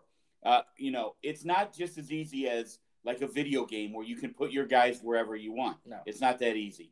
Um, now, to be fair, and I'm going to let you finish, Okay. the Dodgers could go on and end up winning this game, and they could win the series. Let's Yeah, be honest. yeah. But I don't think it's going to happen. Also, you have two guys that are elite. Um, AJ Pollock's been a center fielder before. Mookie Betts has been a center fielder before. But you choose Gavin Lux, who's never played center field in the big leagues, to play center field in critical games. Why? Just why? Put him in left those, field. are, those are incredibly It makes valid no questions. sense. He cost me a run yesterday. He didn't run into a ball. You saw Julio Urias was like, "What the fuck?" Why was He the dropped the caught? ball in left He center the dropped the night, ball right center. right center the other Yeah. night. What are you doing? Like, how does that? It makes no sense. At the very, just put him at second base. Put Cody. You have Cody Bellinger as a top three defensive center fielder in the league. Just put Gavin Lux at first base. What What are you doing? It makes no sense. You have multiple guys that would be premier defensive center fielders, and you're putting a guy who can't even play the position. There was. And also, you're pitching man. Matt, anything you'd Your like to respond to on that? I, I actually basically agree with everything Caleb said. There's something I do want to add though. Uh, my biggest takeaway from everything with the Dodgers this postseason is they're they're missing their best bat. They're missing Max Muncy. Like I think the the difference of having Muncy in the lineup and not having the lineup is being felt. Right, it puts more pressure on a Justin Turner, a Will Smith, a Corey Seager, and to be frank, and now Justin Turner's out hurt. To be frank, none of them have really stepped up. Uh, Corey Seager's had a few good hits. It's been Seager and at-bats. Betts. No, it's been Mookie and Seager's Right. had a couple of homers, but he goes one Yeah. before every night. Yep. And I don't think Mookie's been all that well. I mean, he's been he's good, been but really he hasn't been a He's getting lot Mookie of level. You're not- Yeah, Howard's you're right. You're right. You're right. Which He hasn't been a Mookie level player, right? I Yeah. think I think it's starting to show the fatigue of actually being so good. Like it's weird to say that, but like when you can fill in with a Mookie Betts and a Trea Turner and a Corey Seager and a Justin Turner, and you still miss Max Muncy's bat, that there's a problem somewhere, somewhere, right? Yeah. Because this team should should be blowing not blowing the doors off everybody, but realistically, shouldn't. they were everybody's favorite, everybody's pick to win the World Series, and it's an LA Dodgers thing to do when you're a, a sought out favorite to absolutely choke, right? Yeah. We've known it in the postseason to happen again and again and again and again. And last year with the COVID year, when they went on to win the World Series over the Rays, I don't think they were as heavily pressured, as heavily favored as they are this year. And it's just a recipe for disaster for the Dodgers. I man. think you can also say it's the fatigue of they were they played 162 games, like down to the wire. I mean, Yep. you know they, they didn't get time to rest some guys, and, and I don't know if that matters. I you know there's there's different philosophies there, but they were playing until that last day to, to try and beat the Giants, and I don't think they saw the Giants coming. I think they thought they're number one, and we saw that that series was in April or May with the Padres. It was like everybody's like, this is going to be the NLCS. It was electric. It was a weekend series, and it was just unbelievable. People were take hitting bombs left and right. It was just awesome. Yeah, it was unbelievable, and um, I, I think they did not see the Giants coming. And right, agreed. And and, and the next thing you know, you're playing games that you didn't think you were maybe going to be involved in for the stakes that you didn't think you were going to have. And let's be honest, to be fair, the Dodgers should have been eliminated in the playoff game, in the wild card playoff game. The Cardinals were 0 for 12 with runners in scoring position. They Yep. get two, two. I mean, one maybe wins it, but they get two big hits. It's five to one, and that game's over. Yeah, it's over. That game is absolutely over. And you know, and again, we can't go back and say play the what if game, but but that that's that's a But to fact. be fair, the Dodgers had bases loaded multiple They times. agreed, agreed. You're right. I mean, I think they have it twice, but agreed. But you know, there, there was the opportunity that Cardinals could have blown that game out, and, and they didn't. So give the Dodgers credit there, and then Chris Taylor. I think Chris Taylor's going to get paid in the offseason, By the way, that's Sure. a guy who's going to get paid that I would be a little bit nervous about paying. I want to. I think he's going to be a Kike Hernandez. Okay, I hope you're right. I hope you're right. Where 'cause you I like put him. anywhere you want. He's I like productive. He gives you big league at bats. He's a little older than Kike, but uh, I like him a lot. Okay, last let's get last take on baseball, and then let's move on a little bit. Uh, I'll go and then we'll, we'll, we'll just go just really quickly. I, I'm rooting for Boston over Houston, and the reason is I once we get to this level, I always root for the underdogs. Always. That's just I do it in the NCAA tournament. If they're not playing Carolina or they're not playing Illinois, I'm rooting for the underdogs. I do the same thing kind of in college football. That's just the, eh, all the sports. I always root for the underdogs unless I like the team. So, but I I am dreaming at this point of a Houston Braves World Series because Matt Side bet Rock. the over every night. Yeah, that that could be my final take. I'm gonna I'm gonna come on the record here and say Braves beat the Astros in the World Series in seven games.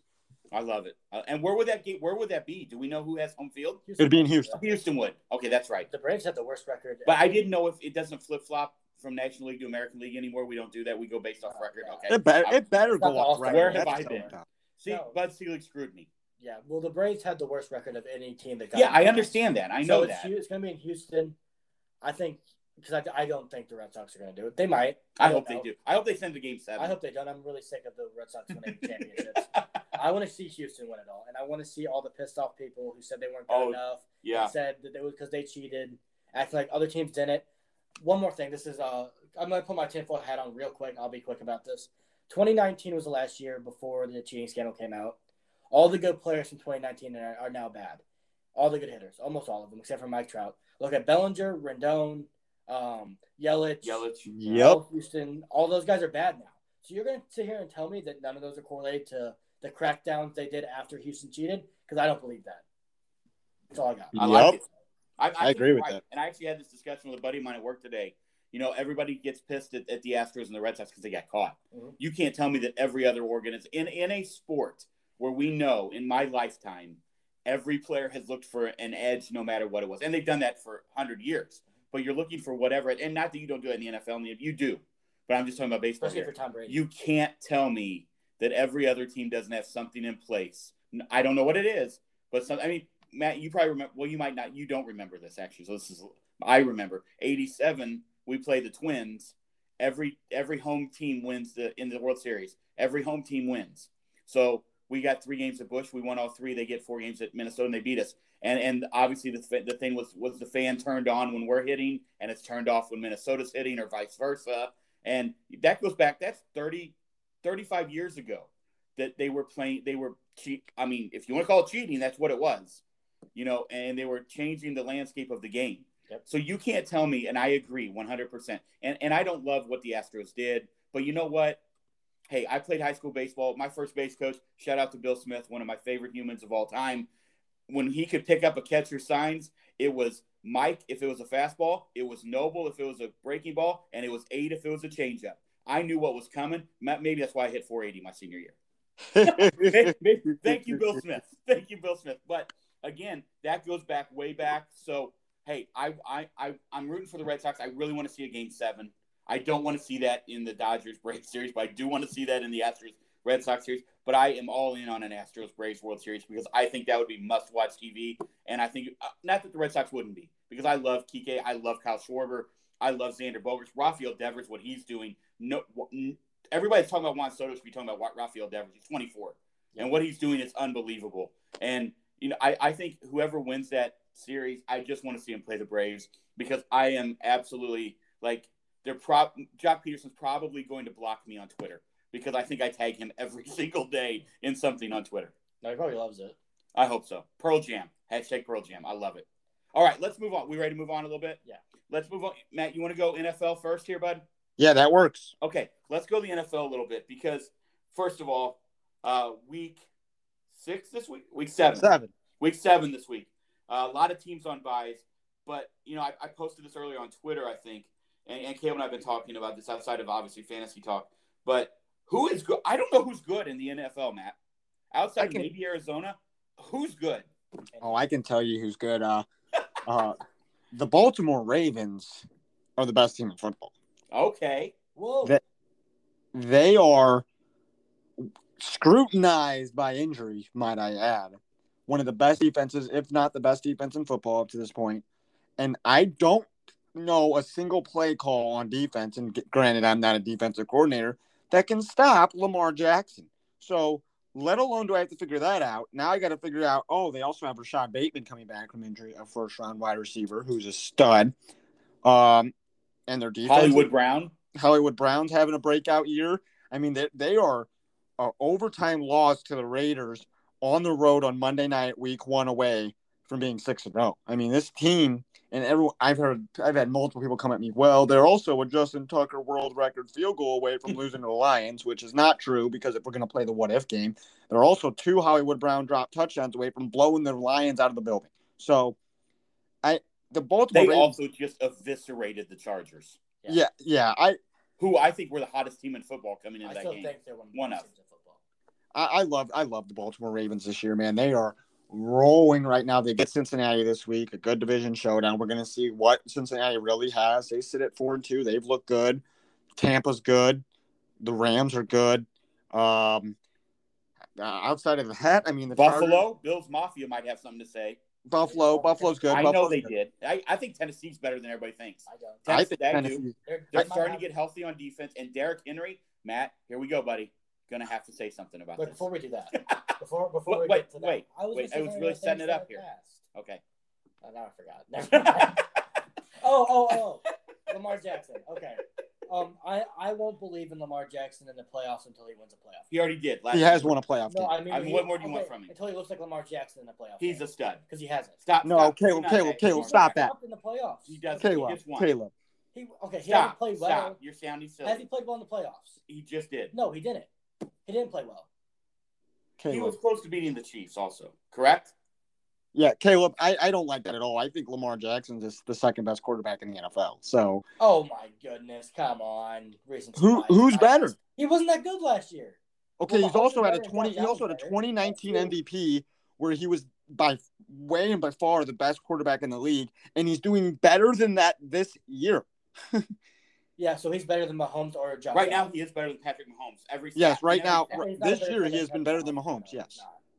Do what, Matt? This year he has been better than Patrick Mahomes. Yes. Yeah. It doesn't mean he's a better quarterback than Patrick Mahomes. Right now, he is. Okay, well he wasn't last year, so we're gonna forget about But that. two years ago, he was. He wasn't. And then three years ago he was wasn't. So. So again, I, I think he's top five. I, you can make your arguments over whoever you want to be number one. I don't even care. I am I'm all in. I love Lamar Jackson. I, I think he is absolute. He's what Michael Vick could have been, and, and Michael Vick had some great years. Don't Michael get me wrong, Vick was that. but but he is like No, Michael Vick right. Michael Vick was never the level Lamar Jackson is right No, now. not, and especially throwing the ball, not even close. Nope. And and I, I yeah, I, I I'm gonna tell you that AFC, you get to the playoffs in the AFC when you potentially have the Chargers, Bills Mafia, the Chiefs, you've got the Ravens, and then outside of that, you could have the Bengals. The I, I, I you could well the Browns are really struggling. They are beat up. No Baker tonight. I know. Uh, but they I have nobody at running back tonight. Um, I it, that I don't know what to make of the Sorry, Browns. Case The Steelers are start right. The Steelers are starting to play well. Um, Matt, I, I think that AFC that's going to be almost maybe a war of attrition. Like who can survive it? Yeah, I, that's 100% correct. I mean, the AFC is loaded. I still think you can't- you can't count out Cleveland again. We're only six games in. You can't count out Cleveland. The, the Raiders look decent. They beat Denver last week. Denver's still a good team. I mean, they're playing the Browns tonight. Probably are going to pick up a win if I if I were to shoot a guess there. Uh, the AFC is loaded. I mean, you got Tennessee's four and two. Tennessee, who's four and two. They just beat Buffalo. I They're think they're a little overhyped in my opinion, but Although to be fair, I, I what Caleb just said, I didn't mean to step on that. The Tennessee's already in the play. Indianapolis is playing well, and they're getting healthy. Ty's back. Jonathan Taylor is a dude. That dude is a beast. Yeah, but do you trust Carson Wentz to lead a team? He's playing great right now. I know, but I just don't. I, yes, I do. He's one of stay he- healthy? He got a team to the Super Bowl. So no, yes, he did the- it. Nick Foles did. but he got them. To, he got hurt with like two weeks to go. he did not get him to the Super Bowl. Nick Foles did. But you know what I'm saying. So he got them in to the position. He got into the playoffs in the worst division in football. Now So then want- it wasn't. Dallas was good that year. They were fine, but they still. I want to. I want to comment on the Jonathan. Taylor talk. Yeah, Just- go ahead. I just want to say one thing. If if and this is probably a shot in the dark, but hey, Frank Reich, if you're listening, give Jonathan Taylor 25 touches a week. Agreed. I don't I don't why is Marlon Mack? I understand you want to audition him for a trade, whatever. Trade him for a seventh round pick. Why do you care? You have Jonathan Taylor running 25 times a game. Please. I agree. It. I agree 100%. I, I, I think that AFC is going to be so interesting to watch. Um, I, we're not going to get into Deshaun talk tonight because I really just don't even feel like talking about it. If No, we're going to be honest, excited. I know that there's a lot of talk about him going to India or to Miami. I, Carolina. until something like that happens, and until the legal system works its way through that, I really don't even care. I, I, I have Deshaun Watson fatigue. I don't even care. I don't care. Okay, all right. I'm glad we're all on the same page there. Um, let's go to the NFC really quickly, where the the man who for some reason everybody on Twitter loves to hate ru- scores on a on an incredible play, gets into the end zone, and he has about four thousand people flipping him off, and he screen first of all really good does back to the belt, does the belt, Just and then double check. yep, and then he just screams, "I own you." I fucking own you, and I still own you. I've always owned you. Aaron Rodgers is the Packers are all of a sudden playing good football, Matt. What I, I didn't expect the Packers to be bad this year. I I, uh, no, me neither. I think the Packers are good. I don't I don't think they're an elite team. I don't think they're a Super Bowl contender. And and everyone's gonna come at me. Oh well, they got Aaron Rodgers, so they can throw their he can throw them in any game, and that's true. But they're not beating the Rams. They're they're not beating Tampa Bay in the playoffs. You can't sell me that they are. Their defense is atrocious, and yeah, Tampa Bay's defense hasn't looked that great either. Uh, they're also banged up. This is a healthy Packers defense, and they're terrible. So I, I, I don't buy in on the hype that the Packers are some now top five team in the NFL. They do they play well. Their offense is lights out as usual with Davante Adams, Aaron Jones, uh, Aaron Rodgers, obviously. So I I don't know. I'm not I'm not buying in yet that they're a Super Bowl contender, but with Aaron Rodgers, who knows? Agree. That's my and I, I love seeing him do that. Mhm. I, I, I have been an Aaron Rodgers fan forever. I, I can't say that I've been like he's my favorite player. I won't say that because that's not true. But you almost take he's almost like one of those guys you take for granted. He's like LeBron, and I've had my beef with LeBron. But he's one of those guys you sort of take for granted until you realize, oh, we may not get to see a lot more. Tom Brady's the same way. I, I don't hate Tom Brady. I love Tom Brady, to be fair. I. I respect the hell out of what he's done. He's unbelievable. But that NFC, what- but what Aaron Rodgers, they won five in a row right now. Granted, they play in a dog shit division. Minnesota has not been good. The Bears, I mean, I know they sit at three and three, but whatever. Detroit might go zero and seven. They're going to be the first team to go zero and seventeen. So, you know that I mean, potentially the Cow Dak looks good. Cowboys look good. Yeah. Tampa Bay looks good. New Orleans, here we come. New Orleans, three and two. I, hey, I said if you go, I thought we'd go four and one, and we should have. Two bad calls uh, in the Giants game, and two and a drop pass, and next and and what two missed field goals, and we're Yep. four and one. Yeah. So Michael Thomas will be back soon. You get what we get Davenport back and Kwon Alexander back this week. Matt, Yep. I, I, hey, what Jameis is doing is fine, and he's doing it with nothing around him. You get Michael Thomas back, AK forty seven. If we can get Taysom uh, healthy, and you get Wil Lutz is coming back in a three in a few weeks. I mean that division's uh, they, they could get in the playoffs. Yeah, I think I think the Saints are going to find themselves in the playoffs this year. I I just think it's more of the weakness of the NFC than it is on the strengths of the Saints. Uh, but again, that the Saints' defense is still, like I said uh, before the season started. I uh, I said I didn't think that the Trey Hendrickson loss was as huge as people made it out to be.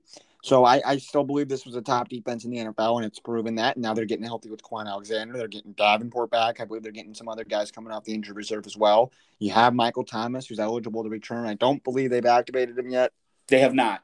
They, I, it looks like it's going to be another week or two. Yep. So they're going to get rolling. They're going to score. They're going to play good defense. They're going to compete. I just don't know how far it goes. I, I I'm a Saints fan. I love them. I hope it goes far, but but maybe this is the year that you know Saints fans kind of have their expectations a little lower and they win the Super Bowl. Who knows? Yeah. I don't. Exactly. And you go to Seattle this week. Seattle uh, with no Russ. They Geno Smith No was a great, he was good the first week. He was not been good since. Their defense is awful. It's so bad. Um, I I know it's a tough it's a tough spot to play. You got the twelfth man. I get that, but I I I'm I'm gonna bet on New Orleans to win that game, and I I just have a feeling that Jameis is starting to get comfortable in that offense, and we've seen Marquez Callaway, who did not look good for the first three weeks, make a couple big plays in the last couple weeks, and all of a sudden our tight ends are, are catching balls that they were dropping earlier in the year, and you know you've got AK forty one in the back, and I just feel like, you know, when you've got Kamara, things are good. Things are good, and you get Michael Thomas back. Who knows? Who knows? Um, I, I I think it's going to be interesting. The Rams sitting at five and one. They're they're really good. The Cardinals, Kyler Murray. right now looks incredible. The Dodgers just took the lead. That's not a good thing. But Max Fried not looking good. yeah, uh, Chris Taylor two run jack three one three two Dodgers. But it's early. It's early. I think we're going back to Atlanta. It it might be. It might be. to But um, yeah. So with the NFL, um, like I said, I I, I think it's going to be interesting. I, I'm really excited to watch Kyler Murray play. I think he is so much fun to watch. That it's in such good shape, but uh, it's going to be an interesting way the rest of the way. Yeah, the, the Arizona Cardinals actually kind of remind me of the Atlanta Braves. I mean, Knox Williams went down hurt, and the first thing they did was call Philadelphia and go get Zach Ertz. So they were like, "We're not having that. We'll have a tight end here that can play football, and why not add an All Pro and, a, and an All Star almost every year of his career? Sure, we'll take Zach Ertz." There had to just be a dagger in the Philadelphia's heart. That's, that's the last guy. That's the last thing they had. The last guy they had of those of that Super Bowl year, and now he's- They got Jason Kelce. Yeah, they got a couple guys. Yeah, but he's a still. center. No one cares. Yeah. I'm sorry, but he's good. He's really good. But it's like who gravitates towards linemen? No Yeah. one. No one does. Winning teams. Yeah, but one they're not a winning say. team anymore. Um, just just one last thing I want to get to before we get to college football, and, then we'll, we'll get out of here in a little bit. Uh, Trey Hendrickson, shout out to him by the way. He He's is awesome. freaking balling in Cincinnati. Five and a half sacks. Mhm. Uh, he looks incredible. I I Joe him. Bur- There Joe was?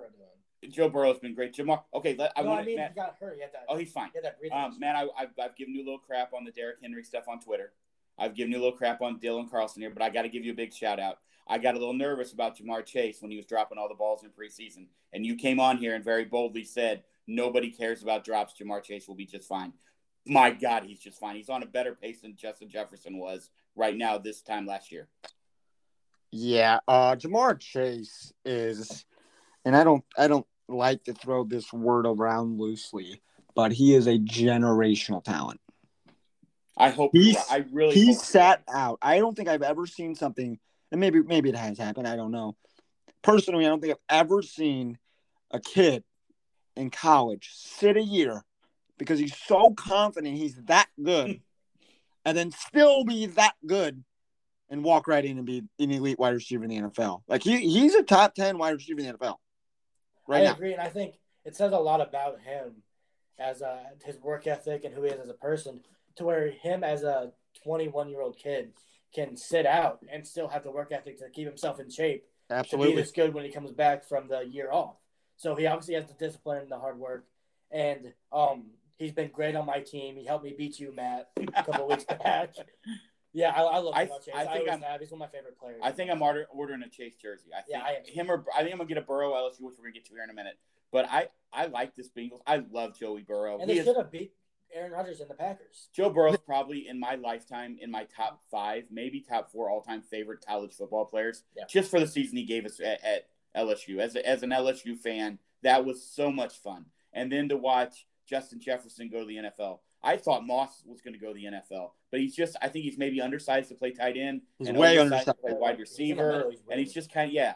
Um, but then you then you bring Chase in right now, and I'm I'm just so excited And for him. Delpit. And I don't care what Joe Burrow says because Joe Burrow says everything right. He is as polished of a human as I've heard speak at this age in a long time. And he says when they ask him, "Did you have a, anything to do with the Ja'Marr Chase thing?" He definitely gives all the credit to the Cincinnati Bengals. But you cannot tell me that he wasn't sitting in that office going, "That's the guy we're going to get." here's the thing, right? And I going back to you wanting to buy a jersey. I think you should get a Joe Burrow. I think Caleb should get a Ja'Marr Chase, and I can rock my Tee Higgins, and we could just be a Cincinnati crew.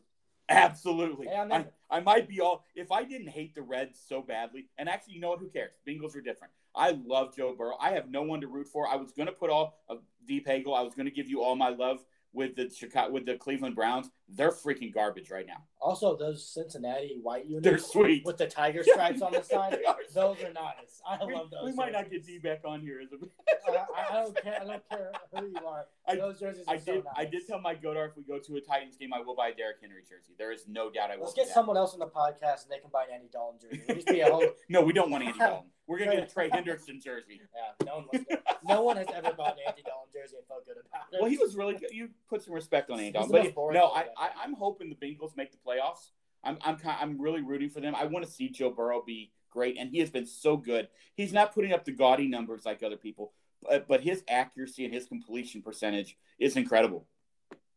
So yeah, the one thing I believe the first show I ever came on and did with you guys, I said the one thing I wanted to see from Joe Burrow improve was his deep ball accuracy and his placement with the deep ball. And the one thing that I've seen massive improvement from Joe Burrow this year is his deep ball. So I'm all in on Joe Burrow. He, if he, he's taking that next step, that looks like he is a future superstar in this league at the quarterback position. Uh, I'm all for the Cincinnati offense. I, I, am personally on the train that they should have drafted Penei Sewell. The offensive lines look actually decent this year. Um, well, they're healthy. They they missed like what three guys last year, right? Yeah, I, Billy Price was out. Uh, was it when Joe was, Burrow looked like he was going to get killed every everything? I love that Aaron Rodgers said they asked Aaron Rodgers. I think it was on McAfee because he goes on there every Tuesday. And like, so what advice did you give Burrow? And he's like, I told him just slide. You've yeah, slide to. if you have to. Yeah. And I think there was a ref last year, right on hot mic that was saying this, dude, you've got to go down. Like you can't just go. And he said he just Aaron Rodgers went on and on about how much he loves Joe Burrow and and everything he does. And and you know he said the same thing about Justin Fields. Obviously, Aaron Rodgers says the right things as well. People want to hate him for some reason, whatever. I love him, but but you know, uh, yeah, I, I I'm all in. But so let's let's transition since we just talked about Chase and Burrow. Let's transition. You you okay to go to NCAA football, guys? Yeah. Works for me. So let's transition to the biggest opening that we've seen in college football in a long time, right? Uh, oh, Coach O, who we all fell in love with the way he talked, the way his players rallied around him, and then he did a lot of sketchy things off the field, and maybe you know lost. I don't know if he lost. The, I, I never want to say a coach lost the team, but when you read a lot of the reports of the way things were handled in practice and in games and whatever, it makes you question this team is loaded with five star talent, and they're young. LSU yep. is very young. Great win against Florida. Um, I think they have uh, Ole Miss this weekend, which bet the I don't know what the over is, but I'm probably going to bet the over because all of a sudden Brad Johnson's kid looks pretty good, and they've got some good wide, wide receivers, but they have been hurt. You're you're without two All American at corners, but it seems like it's the off the field issues that got Coach O fired. Um, now, when you hear these two names surface as their top two choices, it makes my ears perk, and I think it makes all college football say say what. And when you hear Lane Kiffin and Dabo Sweeney as the two top options to go to LSU, I, I, right there, I wanted to just go buy season tickets. Yeah, yeah I. Why would Dabo leave? Well, Clemson. Because Ella, if we're going to be honest, Dabo rode the Trevor train and the Deshaun train. Yep. And it, there is not outside of Nick Saban in Alabama, there is not a better job in college football than LSU. There's Georgia? not. Georgia? There's no. It's close. It, it's not. It's they haven't won a national title. It's not.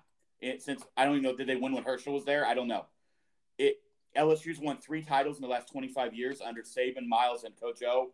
It, it is you are in the hotbed of Louisiana. You're right next to Texas. You're in the SEC. You have the unbelievable facilities. And I'm not saying that Clemson isn't an elite program. They are. By no means is this a shot at Clemson. It's not LSU. Do you agree with me, Matt? I 100% agree. There's there, it isn't a comparison. No ACC team is as good as an LSU. and even if you did have a Deshaun Watson and a Trevor Lawrence and you played great football for a seven, eight year stretch, that's awesome. But at the same time, it kind of inflated the value, I think, of Clemson. We're seeing that this year. Uh, I think uh, Lane Kiffin is more attra- attractive to me to, to land that job than I think Dabo is, though. I think Lane Kiffin brings more to the table.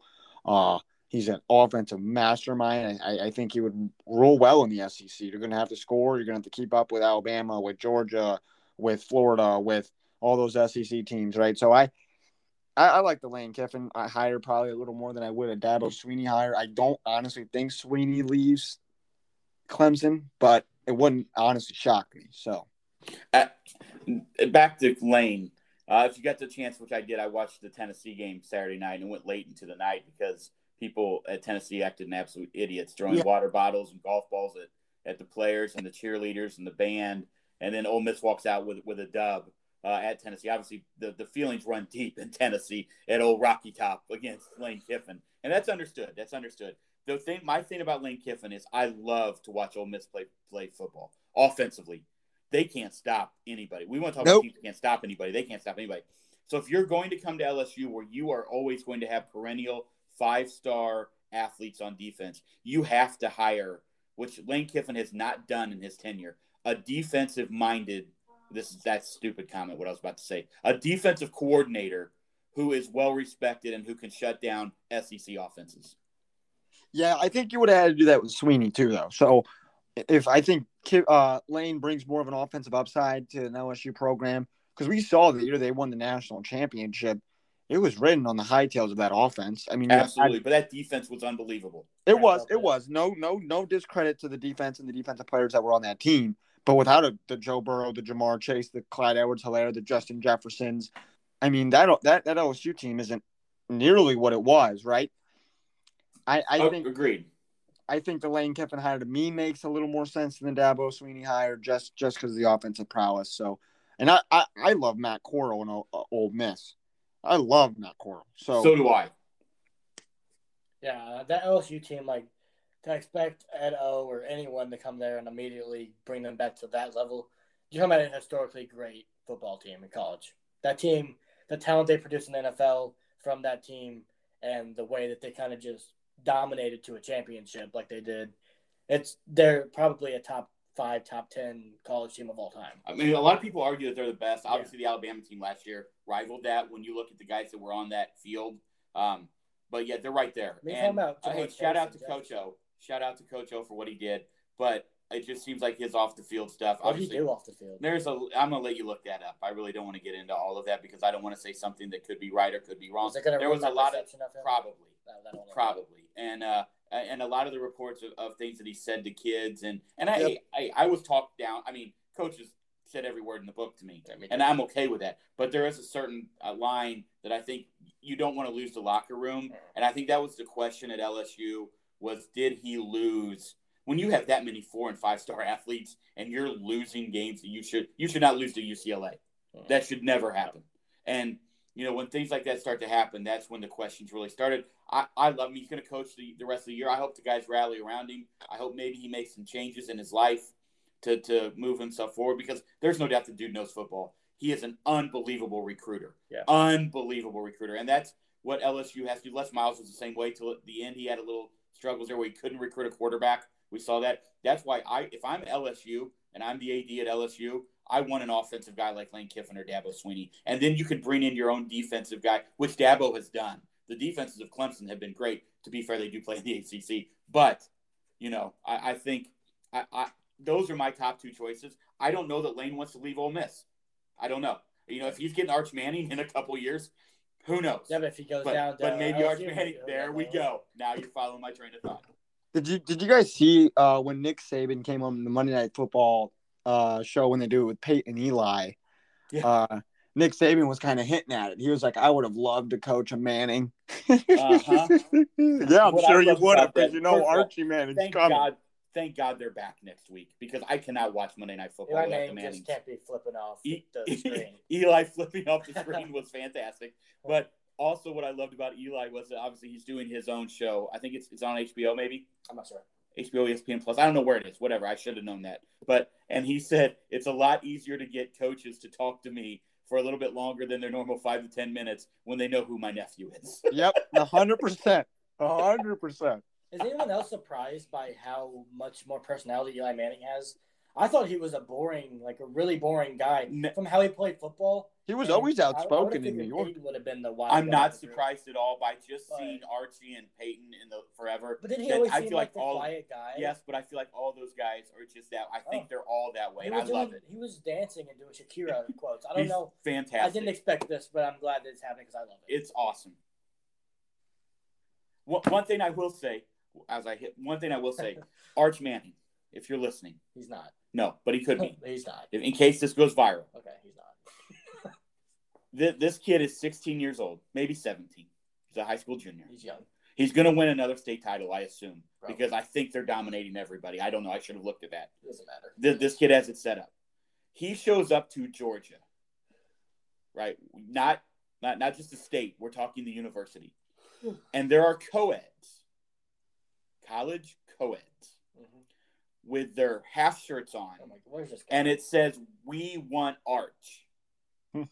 if he doesn't go to Georgia, I think maybe he's already he Kirby Smart might have already signed him that day.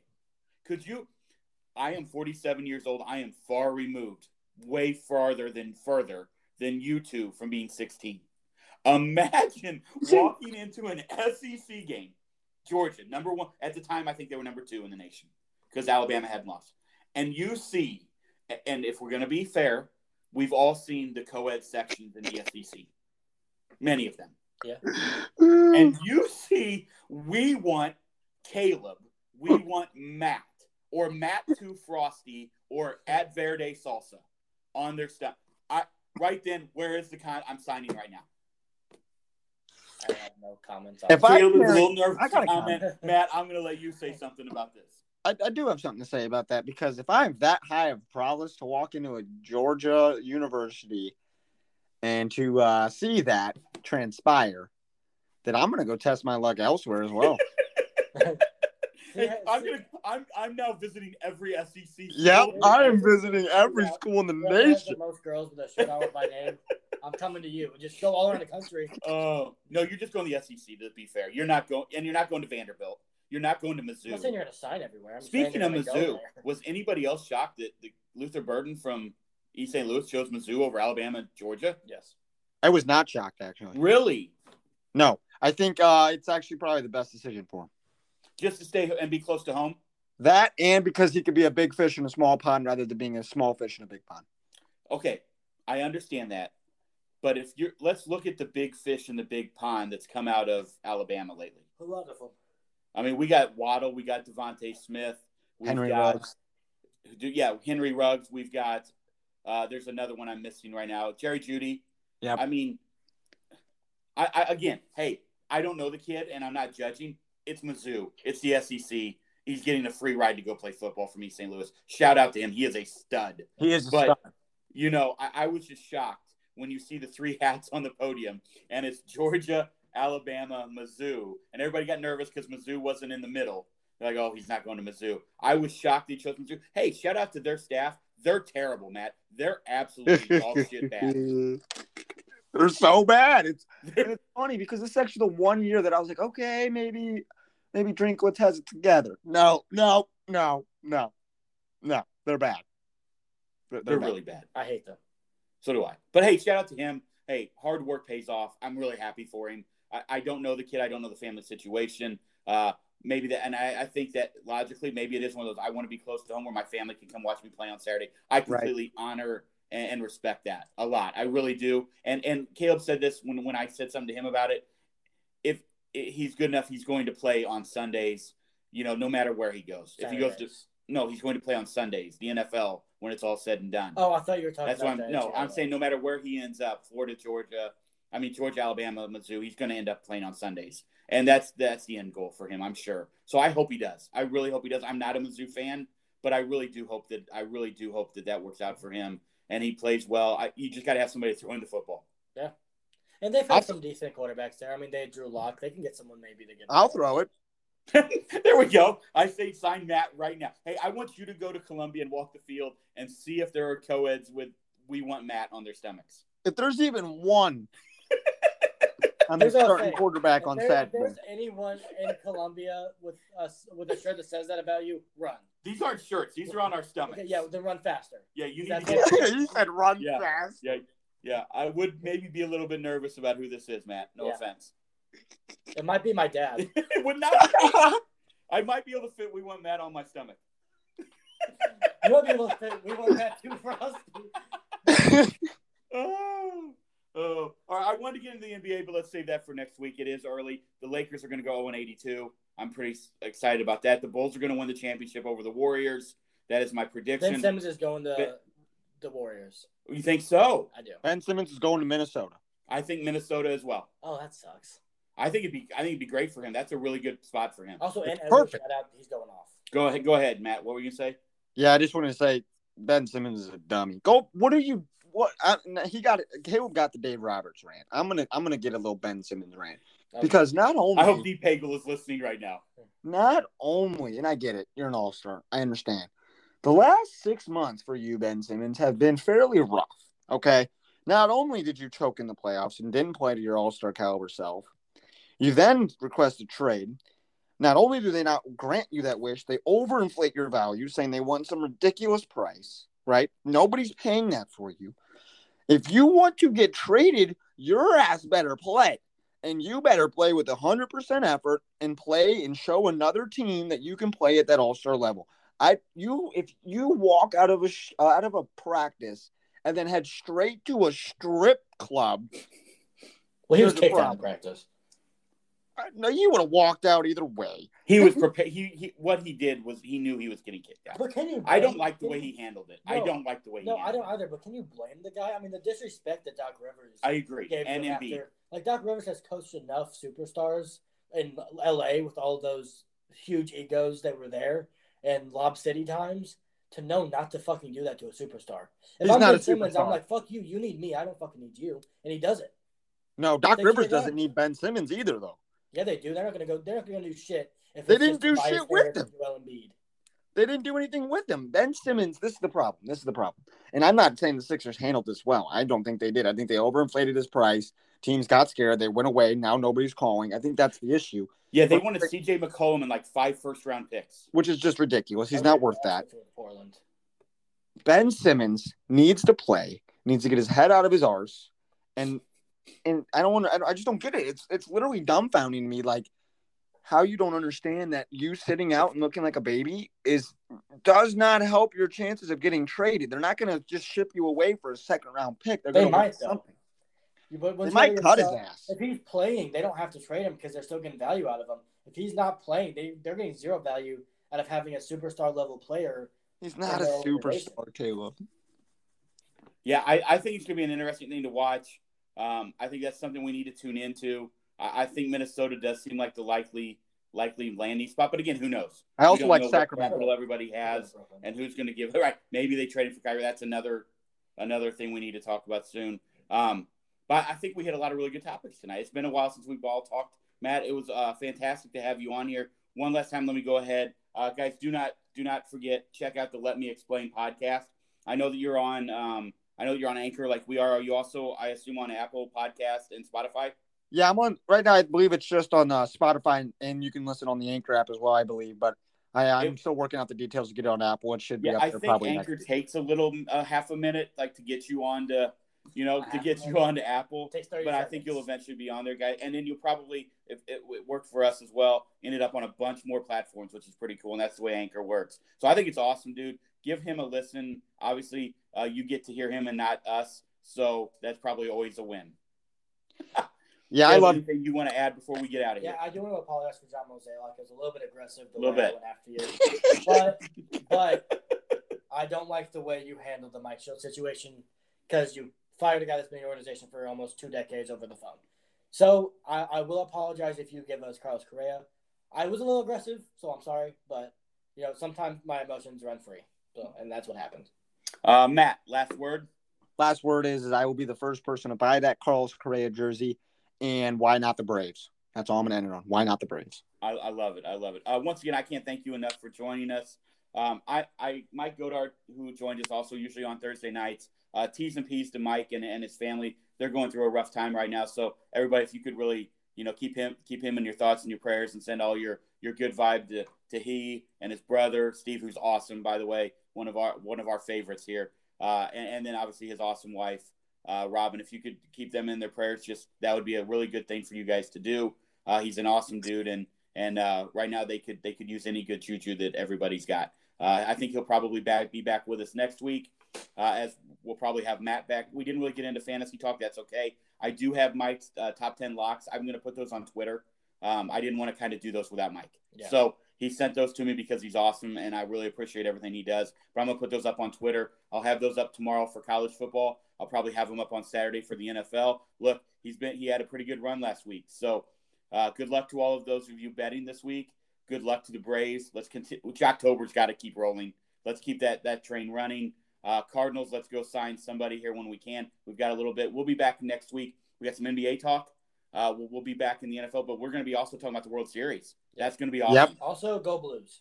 Go Blues 3 0. Caleb, hey, uh, one more thing. Caleb going to his first Blues game Saturday night. Yeah, I'm so excited. Caleb, you've never been to a Blues game. No, that- my that's dad's my never fault. taken me. That I knew that was coming, so I wanted to go ahead and get out in front of that first. Somehow that's my fault. I, Um, I, I, do love the Blues. apologize for that. That falls on me. Um, I will take that. Yeah. Okay. I, I watch the Blues games by myself in my room. I will. Oh. I will say. I will say. I'll give my piece of fantasy advice for this week because it's I mean, Biden is hitting hard this week. Just start who you can. Start your studs. I mean, we're not going to overcomplicate it this week. Everybody that you love and want to play is on a buy, so play who you can play, and let's just skip Sunday. Go to week. Let's go to week eight. Sounds fantastic. Don't forget to follow Matt at Matt Two Frosty. Uh, check out Fantasy Football League winners as, as, well at FF League winners. Caleb at Caleb Noble 08. Yep. Um, and don't forget us, guys. Don't forget to find us on Anchor. You can find us on Apple. You can find us on Spotify. We're on multiple platforms. Please find us. Give us a five star rating. You guys are awesome. We greatly appreciate all all of you. Uh, we will be back early next week. Uh, we're going to be talking, like I said, some World Series and everything else. Next weekend is Halloween weekend, my wife's favorite weekend of the year. So uh, I will be doing whatever she wants as far as Halloween goes, and I'm okay with that. you know, that's that's fine with me. I know Caleb's going up to U of I yeah. uh, to the football game and to celebrate Halloween up there. That will also be fun. Uh, Matt will be in touch, buddy. We'll have you back on. And uh, guys, everybody stay safe out there. Take care of each other. Have an incredible weekend.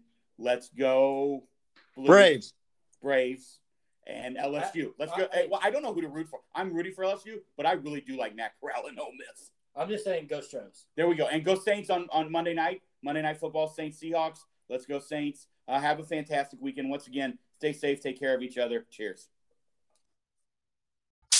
The more you know, the more you know, the more you know, it's the more you know.